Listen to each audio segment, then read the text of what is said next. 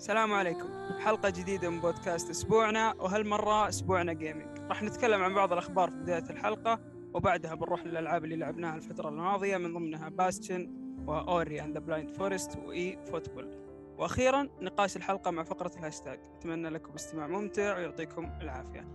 طيب قبل لا نبدأ بس قبل لا نعرف بالشباب الموجودين معانا نبغى منكم طلب بسيط. تقييم البودكاست لأنه يساعدنا كثير على الانتشار. وبرضه حساب البودكاست في تويتر Our Week 1 أو بودكاست أسبوعنا. ننزل فيه جدول الحلقات و already نزلنا فيه جدول شهر نوفمبر. تكون ست حلقات تقريبا.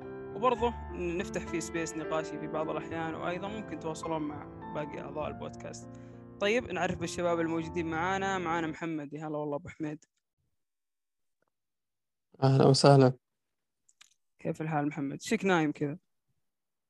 والله بخير الحمد لله. لا ما هي نايم بس حسبتك تمشي وتروح الأسامي اللي بعدها روح اللي تمام بعده الحمد لله. هلا والله. معنا أحمد أحمد اللي غايص في Guardians of the Galaxy يا هلا والله يا مرحبا. ما والله راح غايص نتكلم. بالمتعة شوف ما راح نتكلم عنها اليوم نتكلم عنها إن شاء الله الحلقة الجاية بنكون كلنا عوافي إن شاء الله. بس كيف؟ كذا مبدئيا. والله مبدئيا بداية مرة ممتازة مرة حلوة جد بدني. بصراحة شيء غير متوقع للأمانة. يقولون يقولون إنك جالس في الألبوم الموسيقي ساعتين. بالضبط. هذا اللي؟ جذبني أكثر شيء باللعبة هذا اللي جذبني فان شاء الله إن شاء الله نلحق ونتكلم عنها. مع ان عروضها إن كانت. سيئة توقعتها تكون من اسوء إيه. للأسف للأسف التسويق والعروض كانت سيئة. عشان كذا شيء كان صادم بعد التجربة. إيه بالضبط.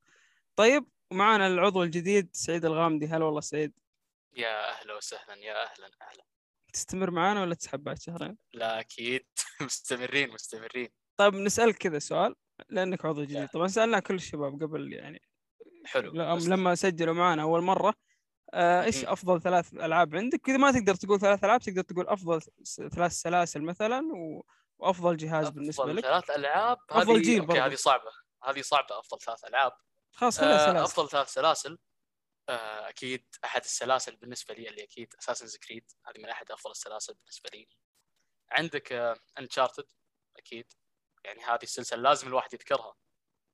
آه، غيرها ممكن تجي بعدها يعني. هي مجرد إمكانية God of War okay okay. طيب إيش رأيك بوضع Assassin's Creed يعني الحالي لا حاليا في انحدار. صراحة في انحدار. لكن تقنيا قاعد تصير أفضل. okay تقنيا بس ألعب 80 ساعة إيش استفدت من التقنيه اي هذه مشكلة هذه مشكلة أن حاليا آه، يعطيك اللي هو المهام الجانبية تصير تلعبها أكثر من المهام الأساسية. طبعا ما يمديك تروح تلعب مهمة أساسية. فرضا أن أنت ليفلك 20 عشان تحتاج تروح تلعب المهمة الأساسية الجاية لازم تكون 23 22 تتساءل كيف راح أوصلها؟ ما لك إلا إنك يا إنك تروح يا تصيد حيوانات أو تسوي أشياء جانبية كثير. تلفل عشان يا سلام. تفرم عشان ترجع تلعب يعني. صارت آه، هذه هي الفكرة. لوتر يعني مش هذه هي الفكرة. طيب إيش أفضل جيل بالنسبة لك جيل العاب وجهاز برضه يعني جيل يعني ممكن نقول أنت قصدك يعني زي من ألفية أو قبل لا يعني أو. بلاي ستيشن 3 بلاي ستيشن 4 أو أنت قصدك من ناحية كجهاز يعني. إيه آه كجهاز بالنسبة لي أنا أشوف آه PlayStation ممكن على الجيل اللي كان فيه PlayStation 3 ممكن هو كان أفضل نفس ال Xbox 360 ذيك الفترة يعني طب إيش أكثر جهاز تستخدمه من ناحية ألعاب و gaming؟ أكثر جهاز حاليا في الفترة الحالية يعني.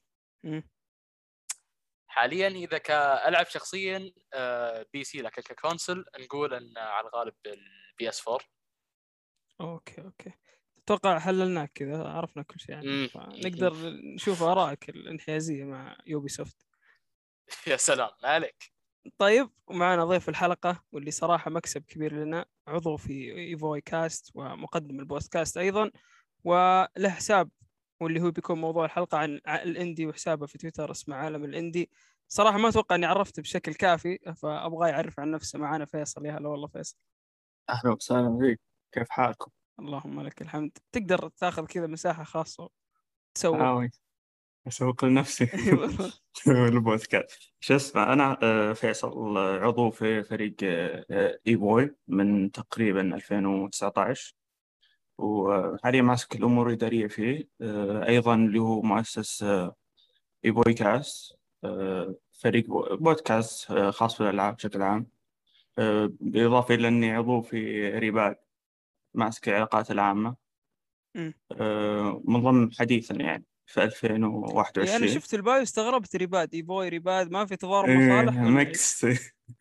آه ما عليك. آه، الثقة ونخوف ما عليك. هي اللي هي اللي تلعب دور تستاهل والله. بالاضافه لآخر شيء إيه اللي هو الحساب الأندي اللي هو عالم الأندي. ف طيب نسأل نفس الأسئلة اللي سألناها سعيد. اللي هو أفضل جهاز أفضل ألعاب. نبغى نشوف كذا تحليل كذا شخصي. قد مم. قد آه، كشفت عن أفضل يعني مثلا أفضل الالعاب أفضل السلاسل قد تكلمت عن الموضوع بس عادي يعني هو أغلب أتوقع أغلب اللي يعرفوني يعرفون إيش الألعاب اللي ألعبها. فلذلك عادي ما عندي مشكلة. اللي هو مثلا Bloodborne هي أفضل لعبة لعبتها أنا شخصيا بعدها ممكن أقول Shadow of the Colossus okay okay. هذا هذا تقريبا الألعاب. أما أفضل جهاز أم، ممكن أقول Game Boy Advance سوبر والبلاي ستيشن 2 okay جيل البلاي ستيشن 2 تقريبا مع البلاي ستيشن 4 أشوف إنه بالنسبة لي أفضل الاجيال صراحة اللي مرت مم. حاليا. آه يعني أفضل genre لك تقدر تقول souls-like أو شيء زي كذا؟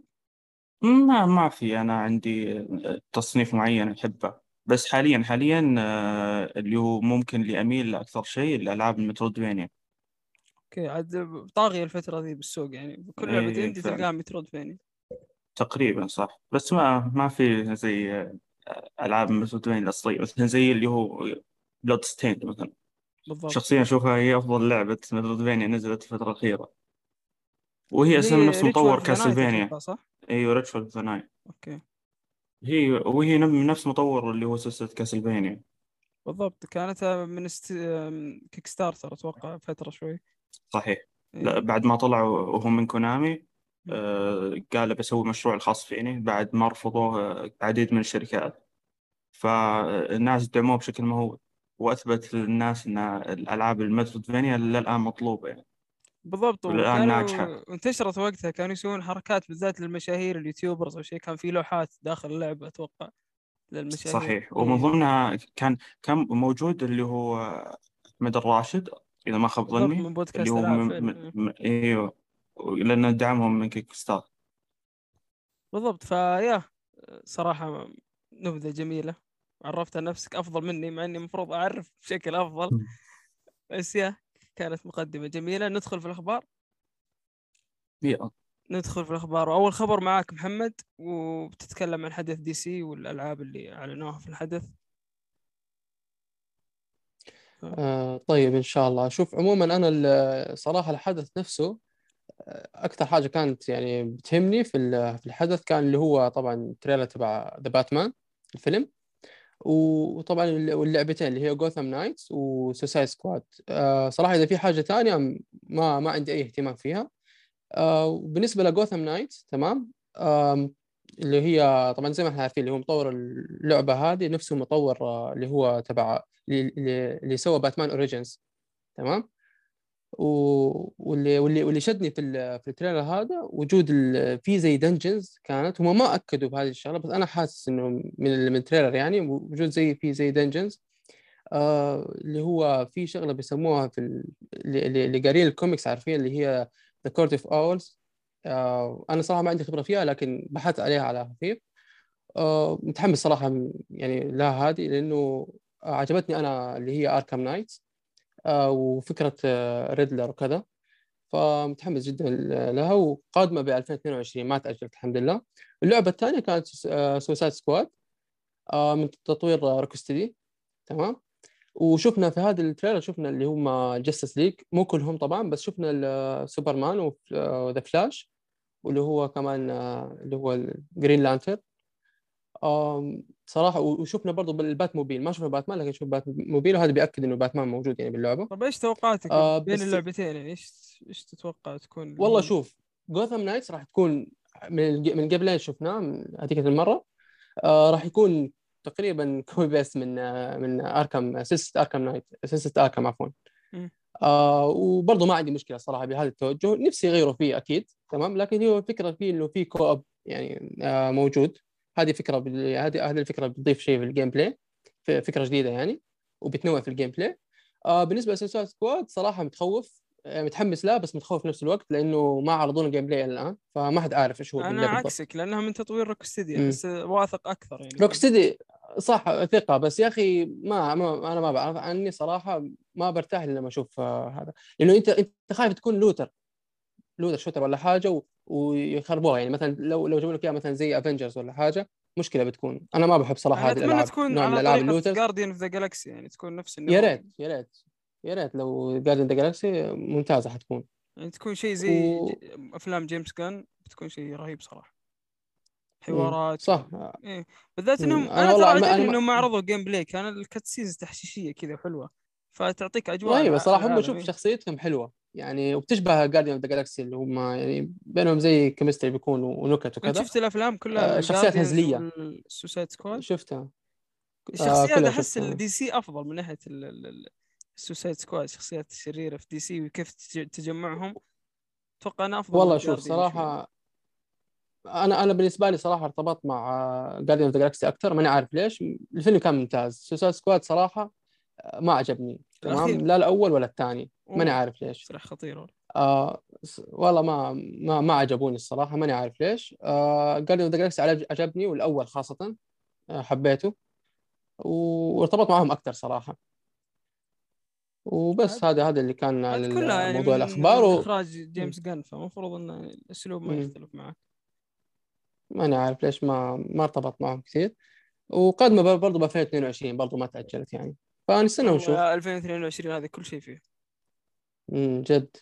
ف- آه وبس الخبر الأخير عندي آه اللي هو على كينا آه والله حاولت أدور على المصدر أنا قريته في مكان. وان شاء الله يكون صحيح يعني بس إنه قريت خبر آه صراحة ساعدني. اللي هو بيقول لك أول شهر آه طلعت اللي هو يعني وصلت لل break even point اللي هي وصلت ل اللي هو ميزانيتها غطت ميزانيتها خلال أول شهر بس. يستاهلون صراحة والله. والله يستاهلوا صراحة.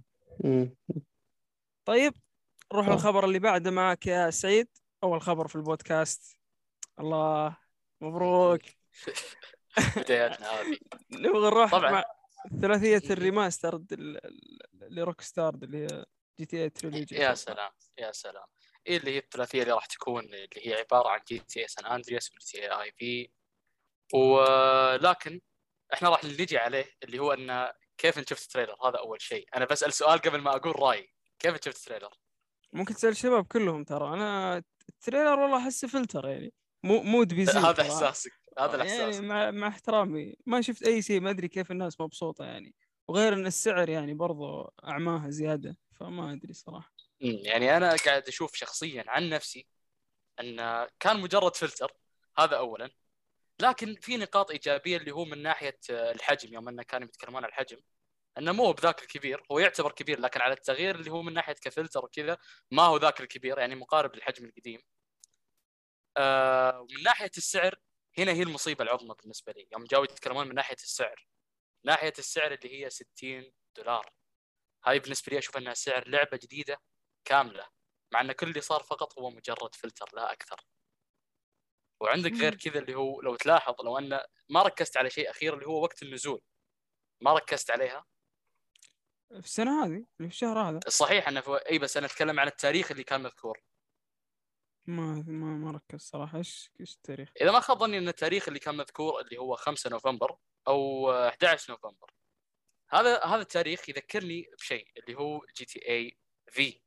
لما نجي نربطها في الموضوع لأنه كان المفترض هذا الوقت يكون هو نفس الوقت اللي ينزل فيه GTA V فأنا لما أجي بتكلم نفس الوقت عن GTA Trilogy راح تنزل. أشوف إن هذه بس مجرد تعويض عن GTA V اللي كانت راح تنزل أساسا في في. نظرية تقول إنها مجرد تغطية تكاليف GTA 6 برضو. هذا اللي أنا قاعد أشوفه لأن لو نرجع مع العرض سوني اللي كان السنة اللي فاتت آه، اللي كان في عام 2020 اللي كان راح يكون العرض عن آه، كيف شكل PS 5 وعن ذكر الألعاب اللي كانت راح تنزل مع ال PS 5 يوم أن وقتها شفنا شعار Rockstar كان موجود. فإحنا على الغالب توقعنا إنها تكون لعبة جديدة.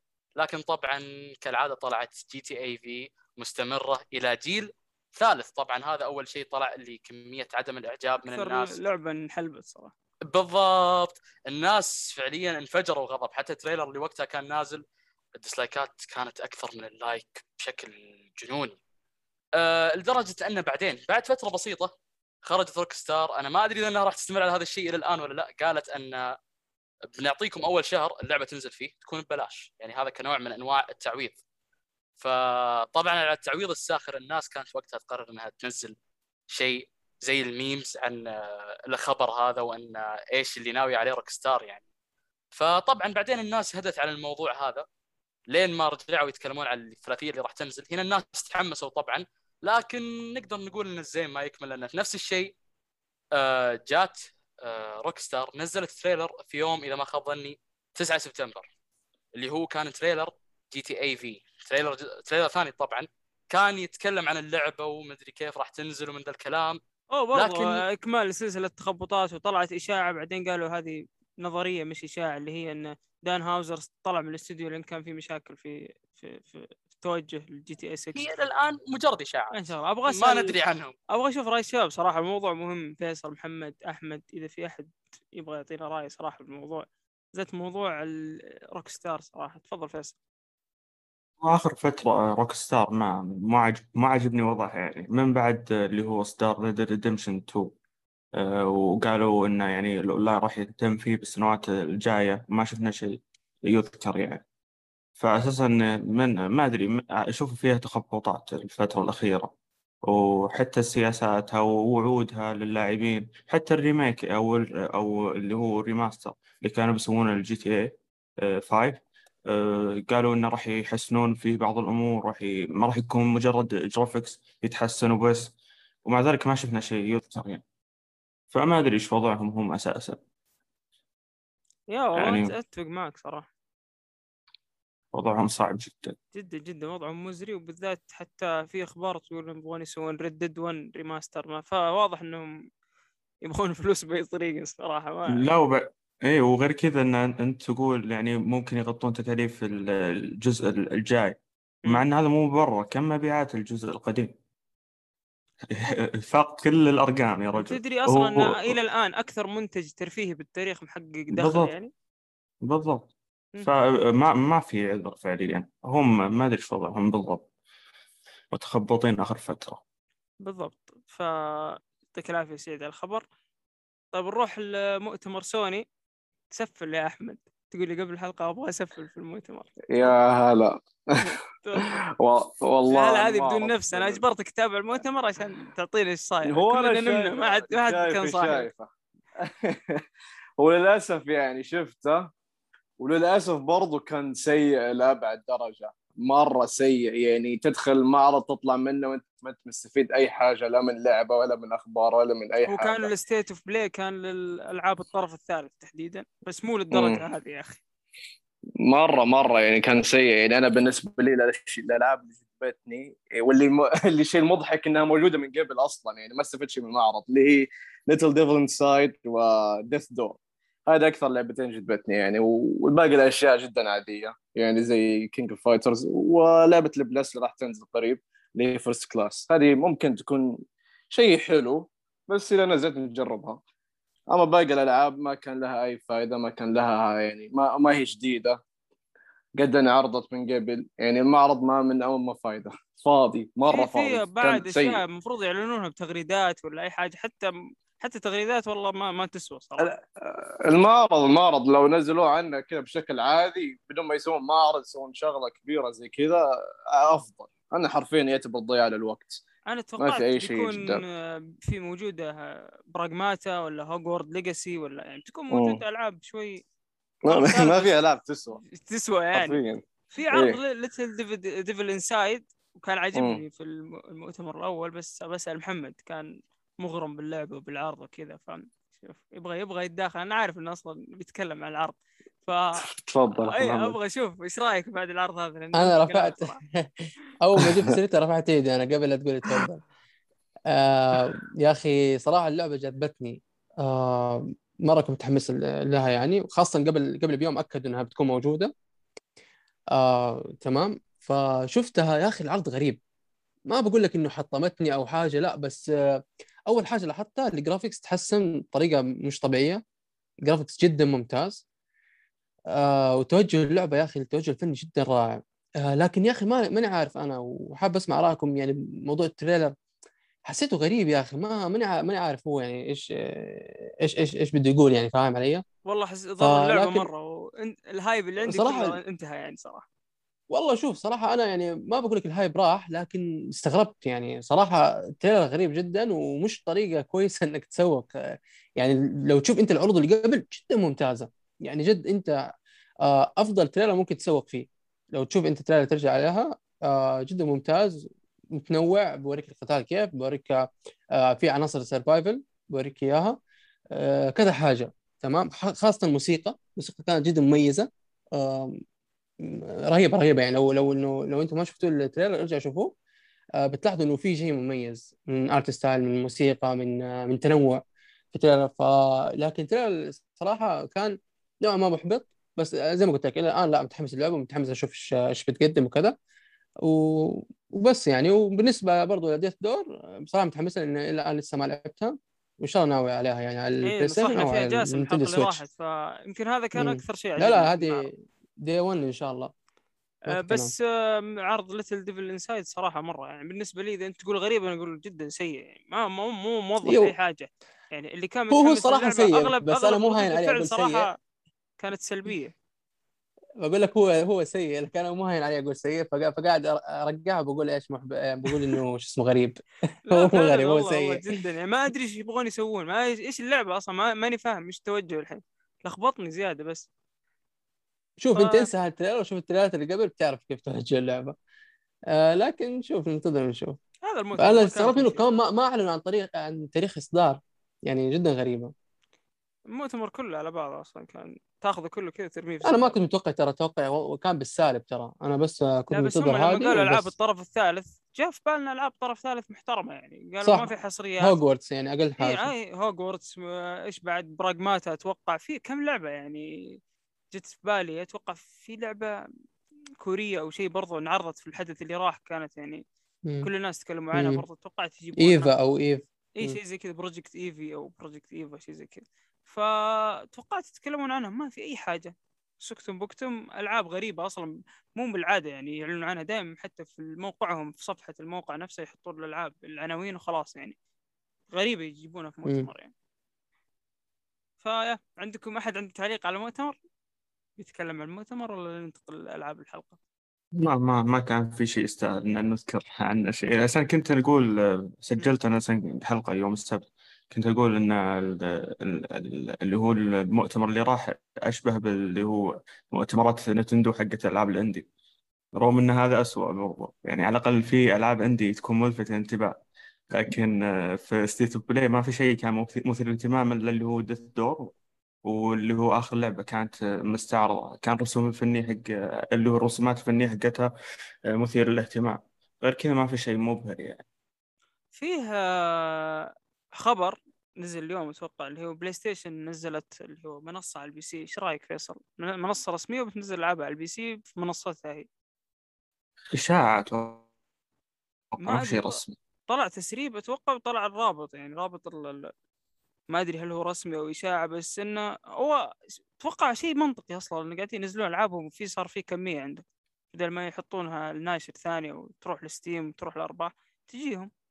مثل هم عندهم أيوه هم عندهم بلاي ستيشن ناو في ال PC آه، فعادي لو دمجوا هذا الشيء خلوه المتجر أيضا موجود ويكون فيها مثلا زي ما ما في متجر اللي هو الألعاب كوكس اللي هو روك ستار مثلا. مم. آه، أتوقع عادي لو سووا هذا الشيء. وممكن يصير زي اللي هو مثلا ألعاب إي إي تصير موجودة في ستيم بس إن أنت لما جيت تلعبها تلعبها على متجر إي إي مثلا. طب خلينا نوسع السؤال طب إيش رأيك في تنزيل ألعابهم أصلا حصريات بال PC يعني في ناس يقول فقدت الألعاب هيبتها وقيمتها وجمهور بلاي ستيشن زعلان وحملات. متفهم أنا الزعل انه ليه نشتري الجهاز بس إنه هو أساسا ينزلون ألعاب قديمة ما هي جديدة يعني. لو وقت إصدارها okay. بس الألعاب هذه من الجيل السابق. يعني ما ما في مبرر انه أو خلينا نقول سبب إن الناس تضايق. لأن بالنهاية أول شيء تستفيد الشركة آه، ويز- ويزيد مبيعاتها. ممكن ممكن هذا ال- ال- الزيادة في الأرباح تقدم آه، يعني مستقبل ألعاب ذات جودة عالية. أنا ما ماني ضد هذا الشيء آه، بس ما أدري يعني إذا إذا الوضع صار انه تنزل مثلا ألعاب ال PC وألعاب ال console نفس الوقت هذا اللي شوي في إشكالية. غير كذا في- ما أنا أشوف صراحة إنها حركة تسويقية يعني ذكية وخبيثة في نفس الوقت. يعني تنزل God of War ال PC وبينزل الجزء الجديد اللي هو Ragnarok فتجيب جمهور لها. يعني لما يلعبون الجزء هذا ويعشقونه ويعجبهم الجزء هذا فبيضطرون يشترون جهازك عشان يلعبون Ragnarok اللي بتنزل قريب. فأحسها حركة برضو تسويقية. بس بس معلش يعني المهتم آه، ما راح يشتري الجهاز من الأساس وراح يلعبها. يعني ناس اقصد سابقا الجزء السابق يعني. بس مين هم اللي مهتمين عش... وما لعبوها مثلا؟ أو مثلا سبحان الله بيعجبون فيها. ما أدري. نفس هذه أحسها م... احس أحسها مستبعدة يعني. Death Stranding okay في ناس حبوها بس هل مثلا آه، بيخلي الناس يشترون الجهاز عشان مثلا الجزء الجاي؟ ما أتوقع. يعني. عادي آه، شوف حق حقين ال PC مستعدين انهم ينتظرون لما لأنه هو بالنهاية عاجبه المكان اللي هو فيه. وبتنزل بجودة أفضل عنده صح؟ إيه إيه وغير كذا أقول لك عاجب المكان اللي هو فيه. لو يبي ينقل ال console نقل بس هو عاجب المكان اللي هو فيه. فعادي ينتظر. أصلا اللي خسر راح يكون سوني. ليه ما جبتوا الألعاب هذه لمنصتنا هذا هذا تفكيره. يكون. بس شيء حلو إنك تنزل ألعاب. خلاص انتهت يعني. ثلاث أربع سنوات ما. في أحد ما لعبها. فتكسب تجدد ماديا تكسب ماديا تجيب جمهور جديد. عادي يعني. بالضبط. ما في مشكلة. طيب ندخل العاب الحلقة. ونروح لأول لعبة. طبعا الأخبار ما كان في أخبار كثير فاتت هذه الأخبار. فبنروح لأول لعبة. والله ما أعرف أنطق اسمها صراحة. معاك يا أحمد. تبغى ساكت يا؟ هلا ف- والله أتحداك تقول اسمها صح Touhou Luna Nights. إيش؟ Touhou Luna Nights الاسم غريب اللعبه Luna- غريبة و... Touhou Lun Lun Luna Night قاعد أشوف gameplay. الحين إيه اللعبة غريب اللعبة يعني الاسم غريب ولو تبحث عن اللعبة وتشوف ال poster الصور راح تستغرب إيش اللعبة التعبانة هذه لكن بعد ما تجربها راح تنبهر حرفيا أنا يعني قبل ما أبدأ اللعبة شفت ال poster وكذا اللعبة مره مرة يعني عفوا ال poster مرة سيء. بس إيش اللي جذبني؟ يوم شفت التصنيف واللعبة إنها Metroidvania جذبني قلت خليني أعطيها فرصة. موجودة على ال Game Pass وما راح أخسر شيء. فحملتها. لعبت أول ساعة منها. قلت والله شيء طيب لأن البداية بصراحة كانت مره مرة بداية قوية يعني. ما هي مملة. تعطيك قدرات كثيرة من البداية. هذا شيء حلو. وتجذبك والقدرات مرة ممتعة. ال gameplay جدا ممتع والأفكار اللي باللعبة جدا رهيبة. صدمتني. يعني أي شخص يحب ألعاب ال Metroidvania لازم يجربها لازم لازم يجربها. مرة مرة ممتازة واللعبة تعتبر قصيرة يعني يمديك تخلصها بجلسة تقريبا. راح تستمتع بال gameplay راح تستمتع بأسلوب اللعبة. وأنا من الأشخاص اللي يعشقوا ستايلات اللعبه اللي تكون pixels والنظام القديم هذا. فكان شيء يعني مبهر مبهر بالنسبة لي. فلازم أي شخص يحب ألعاب Metroidvania يجربها على ال Game Pass راح يستمتع. صراحة والله الرسم رهيب الصراحة. بك- ال pixel art رهيب. جدا رهيب يعني. وفي شيء غريب عن الشخصية. أنا ما أعرف عن أي حاجة ما عندي أي خلفية عن الشخصية نفسها اللي باللعبة. بس أنا ملاحظ إنها تطلع بألعاب ثانية يعني ك side character يعني. بس ما يعني ما أدري عن أي شيء باللعبة. بس هذه اللعبه بالتحديد لازم تجربوها. ال gameplay والقدرات اللي استخدامها الفكرة الفكرة تعتمد إيش عن إيش؟ عن آه، بال timing بالزمن توقيف الزمن.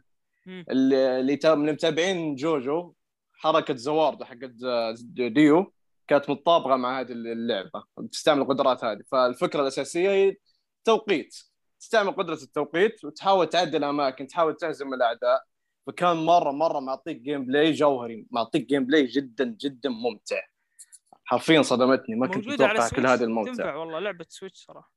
والله ما شيكت بس تقدر آه، بس شيك الحين؟ أشيك لك الحين ما عليك. شوف موجودة. أحد شاف الشباب منكم ال gameplay اللعبة ال- هذا الشيء الغريب من اللعبة برضو إن اللعبة ما هي معروفة. حرفيا ما قد شفت أحد يتكلم عنها. عشان كذا أنصح فيها مرة أشوفها. فرصة. والله جيت أروح أشوف ال gameplay بس كسلت أكتب الاسم يا أخي ما أعرف. الاسم. غريب. الاسم مرة غريب شخصية غريبة يعني. حرفيا اللعبة ما تعطيك أي شيء مجذب ما يعني للأسف ال poster الرسمي من اللعبة سيء. أنا ما أعرف كيف لعبة رهيبة طلعت زي كذا. يعني ما في شيء كان ممتع مرة يعني شيء يجذبك غير إن الجيم بلاي رهيب. ولا تسويق مرة ولا. أي حاجة صراحة. ما في أي تسويق ما ما أعرف اللعبة يعني تقدر فين إذا طلعت من فين جت. الكامبين ماركتينج حقتهم روح أدعس. والله والله تستاهل بصراحة تستاهل. أنصح في أي شخص يحب ألعاب مترويدفينيا يجربها راح يستمتع بشكل شوف يا محمد برسل لك رابط إذا ما فيك حيلتك لأني أنا غلطت في الاسم ثلاث مرات الله يخليه يعني جوجل صحح لي. شوف محمد ارسل في ال group شوفوا صراحة. يا أخي ال- ال- ال- رهيبة والله هسه تنفع Switch. لو إنه يعني Switch شخص- أقول لك باخذها أنا صراحة. شوف أي شخص مع ال Xbox ومشترك في ال Game Pass لازم يجربها صراحة تستاهل راح يستمتع. يعني حتى لا شوف حتى الشخص اللي ما هو متعمق بألعاب ال Metroidvania ويحس نفسه انه ضايع كثير أنا بالغالب ألعاب ال Metroidvania تكون فيها ضياع. أما بهذه اللعبة ما يكون الضياع كبير فتناسب الشخص اللي يكون مبتدئ بألعاب ال Metroidvania تناسبه. يعني الل- اللعبة مناسبة للجميع. الأشخاص اللي مبتدئين بألعاب Metroidvania الأشخاص اللي عشاق ال Metroidvania يكتب موجوده على ال Switch؟ شفتها أنا الآن. أيوه. هي باليابان ولا إيش؟ ياب لعبة يابانية. هو style maid يعني البطلة حقت نظام ال maid يعني. كل كل شيء غريب باللعبة ولكن لا، ال gameplay رهيب. الالعاب فيها. موجودة على Steam وال Xbox. ما أتوقع انه موجود حتى. لا لا على ال PlayStation أو عشان كذا تقدر تقول إن اللعبة ما هي بهذيك حصرية على ال Xbox وال PC أوكي أوكي موجوده موجوده على ال Switch. موجودة على ال Switch. فشيء حلو برضو. تستحق وموجودة أي شخص على- مع الج- الاجهزة يجربها. ما راح يندم. إلى الآن early access ترى أنت تلعبها. أما كل هذا access بصراحة يعني مكتوب إذا هذه الويكيبيديا يعني. early access إلى هذه البداية والله أشكرهم يعني. أنا متحمس ليطلعوا لي عمل ثاني برضو ويكملون عليها. صراحة شيء شيء شيء رهيب يعني آه، أنا مجرب ألعاب Metroidvania كثيرة مرة كثير ويوم جربت هذه متقن كل شيء متقن نظ- النظام متقن ال gameplay متقن القدرات والاشياء اللي تستخدمها باللعبة جدا متقنة شيء آه. شيء شيء رهيب مرة رهيب فبضيف. شيء على اللعبة هلا تضيف شيء على اللعبة ولا نروح؟ لا والله هذا بس كذا أقدر اقوله إن ال gameplay مرة مرة ممتع يعني من أفضل العاب لعبتها الفترة الأخيرة. شوف هو غالبا اللي هو في ويكيبيديا لما قالوا early access معناته إن اللعبة صدرت على ال- ال PC قبل بعدين اللي هو لما صدرت على ال Game Pass أو حق أو Xbox و Switch معناته انها خلاص طلعت من مرحلة ال early access تقدر تقول كذا تقريبا بما إنها بدأت على ال PC لأن كذا أغلب الالعاب تكون كبداية. بس. انها على ال Switch مكانها والله. بالضبط. راح تستمتع راح تستمتع جدا مرة. طيب بما إنك فيصل فايش لعبت الفترة الأخيرة؟ إيش ما لعبت؟ أنا؟ يعني لو. لعبت 20 لعبة أتكلم عنها ما في مشكلة. كثير والله لاعب أنا بس ما ما أبي أطيل يعني بس إنه أنا كنت أبي ناوي أتكلم عن اللي هو Mortal Shell مثلا كلعبة indie آه، بالاضافه إني كنت بلعب أب- بتكلم عن اللي هو No More Heroes يعني مثلا الحين ببدأ ب Mortal Shell. Mortal Shell لعبت منها شوي. آه، ضعت شوي. اللعبة ما عرفت إيش تبي هي بالضبط. آه، وغير كذا ما كان في هي لعبة souls like. آه، تحاول تكون يعني تقدم شيء جديد لألعاب ال souls. بس ما ما هي ما ما أدري. في فيها أشياء تحس إنك ما ودك إنك تكمل. يعني ما تحس إنها تج- تجذبك فهمت؟ خصوصا العالم. يعني بتضيع فيه كثير. أكثر الشكاوي سمعتها فيصل ال gameplay مرة ثقيل. يعني بشكل آه، لا عادي. هذه في ألعاب ال souls تقريبا يكون ثقيل. خصوصا؟ اللي هو مثلا 1 و 2 إذا ضبط إذا كانوا هم. أو انه في مشكلة؟ ما أدري. أذكر سمعت بودكاست كان يتكلم شكاوي شوي في ال gameplay هو صح فيه ثقل. بس الثقل هذا في أغلب ألعاب ال souls موجود. خصوصا مثلا Dark Souls 1 و Dark Souls 2 فالثقل هذا يعني مع إنه مو مو شيء جيد أنا ما ماني معه بس الفكرة إنه ممكن تعتاد عليه. يعني تلعب مثلا ساعتين ثلاثة ممكن تعتاد. فهمت علي؟ غير كذا إنه شو اسمه تطبيقهم في أفكار جديدة في العاب السولز مثلا طبقت آه، يعني إيش كانت تميزهم. بس ما ما جذبتني نهائيا وقفت النقطة بعدين تكاسلت إني أكمل. رغم رغم إني كنت متحمس يعني. بس بعطيها برضو فرصة مستقبلا أوكي أحمد بضيف حاجة على اللعبة؟ لا هو بس كنت بتكلم عن اللعبة يعني اللي جربتها كم ساعة منها بس زي ما كا زي ما قال يعني كنت بعلق على موضوع الثقل باللعبة هو الثقل ده يكون من ال gameplay نفسه يعني من الشخصية ال style نفسه. يعني الثقل بال gameplay وبالتحكم. منطقي و... قصدك. اي من- منطقي اي والشيء معتاد بالعاب ال Dark Souls يعني ما هو ما راح يقدم لك شخصية نينجا أو شخصية يعني مثلا شخصية سريعة. الثقل ده منطقي. أو بالنسبة للعبة زي ما قال أخونا إنه ما تقدم لك شيء جذاب منها. مجرد لعبة souls like وما فيها أي شيء يجذبك لا من قصة ومن أشياء تصير باللعبة أو قدرات أو أشياء. مجرد souls like عادية جدا. يعني ما تحس انها بهذيك اللي مرة تستاهل. تعتبر عادية جدا عادية. بالضبط. هذه هي وغير كذا اللعبة. هي وغير مهم. كذا إنها هي من يعني خلينا نقول استوديو متواضع. فلذلك يعني تقدر تقول انها هذا ممكن اللي ممكن يقدمونه إيه ممكن الاجزاء المستقبلية تكون وضعها أفضل. بس في الوقت الحالي ما أشوفها بالضبط. مناسبة ولا راح تستمتع فيها حتى بشكل نزلت كبير. هي 40 بالضبط. دولار أو شيء زي كذا ما نزلت في البرايس بالضبط أيوه. مم.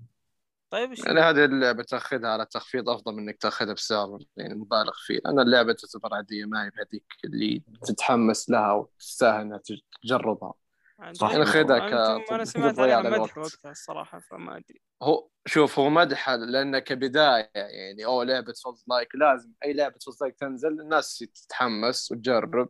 أنا العاب souls like بالعادة تكون محبوبة. وبالعادة تكون عادية. يعني اللي تقدر اللي مرة مرة قدرت تجيب آه، نظام ال souls like Nioh هذه كانت مرة حلوة. هذه تستاهل فعلا. أما باقي الألعاب تعتبر عادية. في ألعاب ثانية زيها برضو عادية. أنا أشوف لعبة souls حبيتها غير اللي هو ألعاب ال Dark Souls أو ألعاب ميازاكي بشكل عام اللي. هو Hellpoint. Hellpoint كانت ممتازة. وأيضا هي لعبة indie ترى. في برضو لعبة ثانية أتوقع اسمها الملحمة ناسي الاسم بالضبط لكن برضو لعبة indie كانت ماشي نظام ال souls-like وكانت تقريبا نظام اللي تحدي زعماء بين زعيم زعيم. Furi ما تدخل قصدك؟ لا لا لا لا ما هي آه Furi أوكي. هي نض... والله ناسي الاسم بس ما أذكر إنها كانت Furi بس النظام اللي بالضبط أعتقد هي آه، أعتقد هي. النظام انك 2 تدخل عند الزعيم إيه. وفي برضه لعبة ثانية برضه غير ال Salt في في في ألعاب كثيرة souls-like بس برضه تقدم لك التجربة الممتعة كبداية وبعدين تمل منها. هذه ألعاب souls-like المعتاده يعني ما في لعبة تخليك مرة مرة تقول هذه مرة حلوة. كلها تكون عادية وماشي نظام بال souls-like بالضبط. اللعبة اللي لفتت انتباهي الفترة الأخيرة اللي هو أو خلينا نقول السلسلة اللي لفتت انتباهي اللي هو No More Heroes أحد منكم يعرفها؟ مم. أتوقع ما ما سمعنا أنا أنا سمعت فيها اللي فيها شطحة لعبة شاطحة مرة. إيه بس أتوقع الأغلب ما سم أو ما جربها بسبب إنها هي كانت على صارت على. ال Wii على ال Wii وبعدين الحين صارت على ال Switch. في جزء جديد وهو تو الثالث صدر على ال Switch آه، قبل فترة. بس إنه لعبت منه شوي. قلت آه، أوه اللعبة هذه آه، ملفتة للانتباه. أنا ما بكمل الجزء الثالث على طول. برجع للأجزاء السابقة. وبديت بالجزء الأول. الجزء الأول الآن قابل للعب رغم إنه صدر من 2007 أظن أو 2010 على الجهاز ال Wii. بس إنه حملته على Switch وبديت فيه وكانت تجربة جدا جميلة. ما ما كملتها للآن قاعد ألعبها. بس جدا مستمتع في الرحلة فيها. أفكارها غريبة وما ما أقدر أقول يعني ما أقدر أعلق على طريقة لعبها أو غير كذا إلا لما أنت تجربها شخصيا أو تشوف مثلا مقاطع كيف إنها لعبة شاطحة هي hack وأنا and الو- slash ولا؟ تعتبر hack أم، and slash النظام ولا كيف؟ يعني ال gameplay التركيز بال gameplay يكون كيف يعني؟ تقريبا مم. لأن أنا هي من الألعاب اللي أنا حاطها بال list وناوي ألعبها واللي جذبتني بصراحة والسبب ان الشخصية نفسها البطل. أحسها من تعرف شخصية تكون ساخرة تعطيك إيه جو إيه. باللعبة. فاحسها يعني راح يكون رهيب مرة راح تعطيك جو باللعبة. هو إن شوف شاء الله إيه ألعبها.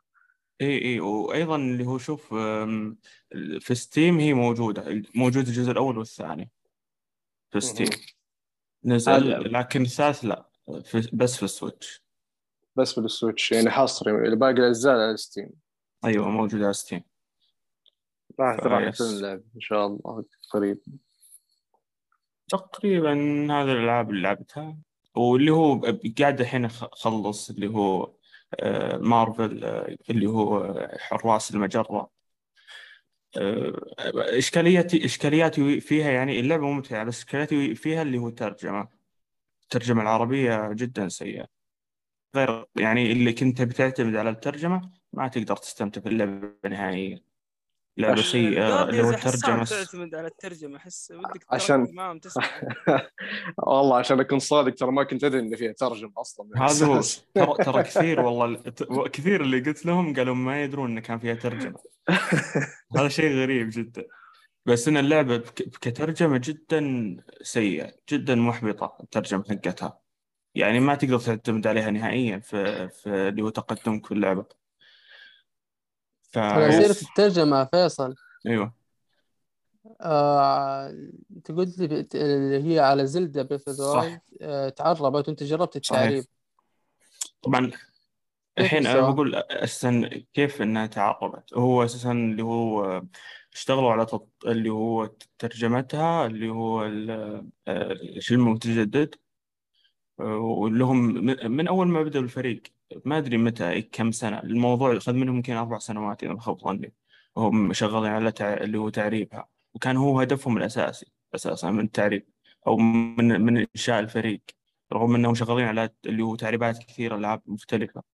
فتوهم خلصوا من من التعريب وصدروه على السويتش بس إنه ما هو برسمي. ما هو رسمي وحتى الجهاز ما تقدر يعني ما تقدر تضيف الترجمة إلا لما يكون جهازك مهكر عشان تقدر تضيف هذا الشيء. بس آه، جودة الترجمة واللي هو آه، اللغة المستخدمة والمصطلحات جدا ممتازة يا رجل. وأتوقع هي أفضل من كل الألعاب آه، تترجمت سابقا. من أي يعني من أي فريق. شفتها بتويتر والله شفتها بترجمة شراين أو شيء. يا أخي مو طبيعية الصراحة. لا وفي. مصطلحات مصطلحات ثقيلة. تعرف المصطلحات اللي لازم تبحث عنها بع- بعضها يعني إنك ما راح تفهمها إلا لما تبحث عنها. أوكي هو في شيء سلبي إنه يعني ما هي مبسطة بس انها راح تعلمك مصطلحات جديدة بس أفضل إنك تترجمها ترجمة كذا حرفية. بس بس تجيب لك المعنى العميق المضبوط فاهم؟ اللي اللي مو شغل تسليك مم. معربينها من قلب يعني. تعبانين عليها. فجدا العافية. كانت جدا جميلة. اي الله يعطيهم لعبتها قبل التعريب. ولعبتها مع التعريب؟ لعبتها قبل التعريب 25 ساعة بس ما كملتها. وبعدها والحين قاعد أرجع لها. وأرجع لها لاني كنت أنا أساسا ضايع. أنا لغتي الإنجليزية ما هي جيدة كثير. ف... فقلت فرصة إني أرجع ألعبها من جديد وإني يعني أخلصها أحاول قد ما أقدر إني أخلصها. بس في 20 ألف لعبة قاعد الحين هو في ذا الوقت. قاعد أحاول تصدق ما. تحتاج هي ترجمة مرة أحس. يعني أوكي الله يعطيهم العافية بس أنا قصصيا لا، لا. ميتة قصصيا. قصيا ميتة. أه، بس الحوارات ال- الكوستات أه، إي ممكن. إيه أشياء الكوستات كذا. واللعبة طويلة مرة بتاخذ 120 ساعة. صح صح. صراحة تعريبها كان مهمة مستحيلة الصراحة. فالله يعطيهم العافية. بالضبط. الكوستات هاي شيء مهم صراحة. أنا لعبت اللعبة كثير يعني يمكن 60 ساعة 70 ساعة ما عارف وصراحة ه- كان في؟ كوستات؟ بسحب عليها إني ماني فايق أقرأ وكذا م- م. 200 ساعة لعبة 60 س... ترى أنا أكثر والله. أكثر لعبة لعبتها في حياتي ترى أوكي مش أونلاين أتكلم ألعاب الأونلاين نخليها على جنب إيه وال service هذه مم. خلها على جنب بس اللعبة لعبة لعبة ألعبها ك single player أكثر لعبة Zelda 220 ساعة شيء زي كذا هذا هو ف ناوي أنا بالضبط قبل الجزء اللي هو انغماسك في العالم جدا مهم مع التعريب راح يكون أفضل بكثير يعني. بالضبط. طيب في واحد ما سمعنا صوته. أنت منضم للبودكاست تنام ولا إيش؟ يا هلا؟ كابتن. سعيد. لا لا موجود موجود. صاحي. للاسف اسمع، كل واحد- موضوعي. محمد كل واحد يقول موجود موجود. أنا أقصد سعيد ما اقصدك كل كل واحد يقول موجود موجود. كل واحد شاك في نفسه. طيب اي, eFootball. تعال سفل انت سفلت. Rockstar الحين بتسفل في Konami. يلا. أوكي الآن يبدأ وقت eFootball. يا سلام. أول شيء نبدأ مع تغيير الاسم اللي لاحظناه بشكل مفاجئ اللي هو أول كانت Pro Evolution Soccer أنا بقول لك لعبتها وحسبي الله عليك يعني. بس وال- ليش؟ يعني. خليتني؟ ألعبها عشان أتكلم معك يعني. أنا أقسم لك بالله يوم دريت أن اليوم يوم التسجيل رحت حذفت اللعبة عشان قلت خلاص بفتك. ما راح أقدر ألعبها زيادة خلاص. اليوم إلى اليوم خلاص أكتفي أنا. فمخلص يعني يلا تكلم. لازم. فزي ما قلنا أول شيء لاحظنا اللي هو تغيير الاسم من eFootball إلى أو بالأصح إي إلى في eFootball. كانت Pro Evolution Soccer أو زي ما أسميها PES. طبعا هم كانوا ناويين هذا الشيء من السنة اللي فاتت كانوا موضحين هذا الشيء. آه طبعا إحنا أول شيء جينا سمعنا إن اللعبة إن هي راح تكون مجانية لكن مع الأسف قبل ما تنزل تقريبا بأسبوعين أو ثلاث أسابيع اعطونا الصدمة قالوا هي راح تكون مجانية لكن تعرف كيف؟ مو بالكامل يعني. بالآخر راح نخلي فيها شوية مدفوعات جوا اللعبة. أوكي ضايقت صراحة من هذا الشيء لكن المدفوعات صراحة مش المبلغ ذاك الكبير يعني نفس المبلغ اللي راح أدفع على فيفا. بالنسبة لي أشوف إنه مبلغ قليل. لكن حتى هو مبلغ قليل أنا أشوف اللعبة ما تستاهل. ليش؟ نبدأ في البداية اللي هو الاستجابة في اللعبة سيئة جدا جدا جدا. يعني مثلا أنت تبغى تضغط أي آه، زر مثلا نقول إنك تبغى تعطي باص تبغى تسجل تبغى أي شيء الاستجابة راح توصلك متأخرة. أنت كنت ناوي من زمان أنت سويت كل شيء من زمان طب ليش ما تبدأ بالإيجابيات. لأنها قليلة؟ بعدين تروح للسلبيات. ما أتوقع في إيجابيات. آه طيب. في إيجابية واحدة صراحة تعليق تعليق فهد العتيبي كان حلو. إي هذه إيجابية كمعلق ممتاز يعني وقوائم حلوة مرتب وكذا ألوانها حلوة. بس لما تدخل جوا اللعبة ميسي هذا مين هذا؟ ميسي بعد عملية تجميل ولا إيش؟ مين هذا؟ هذا أبدا graphics يعني واقع أشكال اللاعبين سيئة. ال- ال animation سيء الف... ال physics سيئة. بيعطي pass. تعرف لما تشوف بنت تلعب قدامك تعطي pass كذا على استحياء. نفس النظام. ناول يمين يسار فوق. ما ما ما يستجيب معي. ما يستجيب. يعني مرة. مرة تعبت لعبت ثلاثة أيام. ما قدرت أكمل. حذفتها أنا بعد ثلاثة أيام. أنا أنا game game واحد ما قدرت. game واحد بعدين حذفتها قلت أنا غلطان اللي اللي أعطيتكم وجه حتى وهي مجانية. ما تلام يعني مع إنه في أطوار قريت إن في اونلاين وكذا بس ألعب اونلاين يعني مم. و- وش أسوي في الاونلاين يعني؟ ال gameplay لا لا صحيح. شوف شوف. لا، PES من الأساس آه، لعبة ما تنفع تلعبها اونلاين تلع- تلعبها ك career mode اللي هو اللي هو شو اسمه؟ become a legend أو شيء زي من هذا القبيل. لكن إنك تلعبها اونلاين ما تنفع نهائيا إنها تكون لعبة اونلاين فلما يكون اساسها على أنها تكون لعبة أونلاين هذه مصيبة كبرى. هذا من البداية كانت خطوة جدا سيئة لهم. غير كذا إن أنا جربتها أسوأ بكثير من الاجزاء السابقة ل- ل PES مم. ما تلعب اللعبة هذه يا رجل. ف... فيها مشاكل لين بكرة فعلا مع إنهم والله أحترمهم قاعدين يسوون updates كثيرة. لكن لا أنت خل كل هذا على جنب. بعد كل هذا هي في مشكلة ثانية إحنا إحنا بعيدا قلنا إن اللعبة سيئة وكل شيء. فوق أن اللعبة سيئة جدا ما في حقوق أندية. أنت ما لاحظت. هذا الشيء؟ ما في أي حقوق. على سبيل. المثال نادي أنا بالعادة أحب ألعب أتلتيكو مدريد في أي شيء فيفا اللي هو. جيت بدور عن النادي قعدت ساعة أدور. لين ما اكتشفت أن اسم النادي في PES أو أي PES بالاصح eFootball اسمها آه مدريد روزز. أنا قاعد أطالع إيش هذا؟ وحتى ابدا ما في لا شبه في الشعار ولا في أي شبه من أي ناحية ابدا. انت بالموت تعرف النادي اللي انت تبغاه. يعني حتى الحقوق الأندية ممكن كم ما خاب ظني قليل جدا جدا جدا. في الدوري الأسباني أتذكر فقط ما شفت إلا في خبر. انهاهم ترى خلاص قضى على آمالهم اللي فيفا اشترت حقوق ال- العلامة التجارية للاعبين والأندية قبل شوي. جددت الحقوق عشر سنوات. فأنهت. أنا ما أتوقع أن أجل راح تستانس أكثر اللي هي شركة كونامي. لأن غير كذا في شيء سيء ثاني. إحنا يلا نحاول نتجاهل كل هذه الأشياء في شيء سيء ثاني. اللي هو لما انت تبغى تلعب لعبة مثلا كرة قدم في الوقت الحالي يعني نقول في آخر خمس سنوات يعني مثلا أيام اول كان الواحد يتجه إنه يلعب اللي هو ضد الذكاء الاصطناعي وهذه الأشياء عادي هذا اللي إحنا عارفينه. لكن حاليا أول مكان تبغى تروح له اللي هو الأونلاين سيدة على طول. تبغى تلعب هناك تبغى مواجهات. للأسف طبعا أول ما تدخل أنا على أتذكر الأسبوع الأول إذا ما خاب ظني إيش التحديات اللي كانت موجودة؟ التحدي الأول لازم تفوز مباراة. تفوز مباراه من أصل ثلاث مباريات. حلو. هذا التحدي الأول. إيش التحدي الثاني اللي بعده؟ تفوز مباراتين من أصل ثلاث مباريات. أنا أشوف صراحة جدا تعبوا في التفكير على التحديات اللي المفترض تجي لك. إي عكس فيفا. فيفا لما يسوي لك تحدي أو شيء ممكن تقعد ثلاثة أربع أيام تسوي تحدي بس. بس شوف أنا بقول لك شيء صراحة. هم كاتبين تحدي لكن إحنا قاعد نشوف إن إيش التحدي السيء هذا. لكن لو جينا للصدق ترى هذا يعتبر تحدي تحدي. لا تنسى إن اللعب كيف سيء. فأنا فعلا هذا اعتبرته تحدي. هذا كان لا. فعلا جد تحدي بالنسبة لي إني ما قدرت أفوز أساسا فنانين في التسفيل الشباب ما يا. رجل كانوا يقولون نتحداك تكمل إنك تلعب أساسا إي إي هنا هذا هذا الموضوع. لكن بعد كل التسفيل اللي جاهم خرجت كونامي تقول أن إيش فيكم علينا؟ هذه السالفة ما فيها هذه بداية اللعبة، إحنا هذه اللعبة نظامها إن أساسا إن إحنا بنطورها مع الوقت وإحنا مدري كيف ومدري إيش، ليش حط تنزل إيه. فرقه فرقة زي العاب طيب ثانية. اجلها لا، سنة وعدل فيها على راحتك ليش تنزل لا هو هو حط لك أمثلة في ألعاب ثانية قال لك شوف ألعاب ثانية كيف بدت من الصفر وما كانت معروفة. هو يعني كنا يلمح أكيد في ببجي وفورتنايت والألعاب هذيك بس هي ما لها شغل في نظامها ابدا أنت كورة. لكن حاط الموضوع إنه شوفهم كيف بدأوا وما أدري كيف.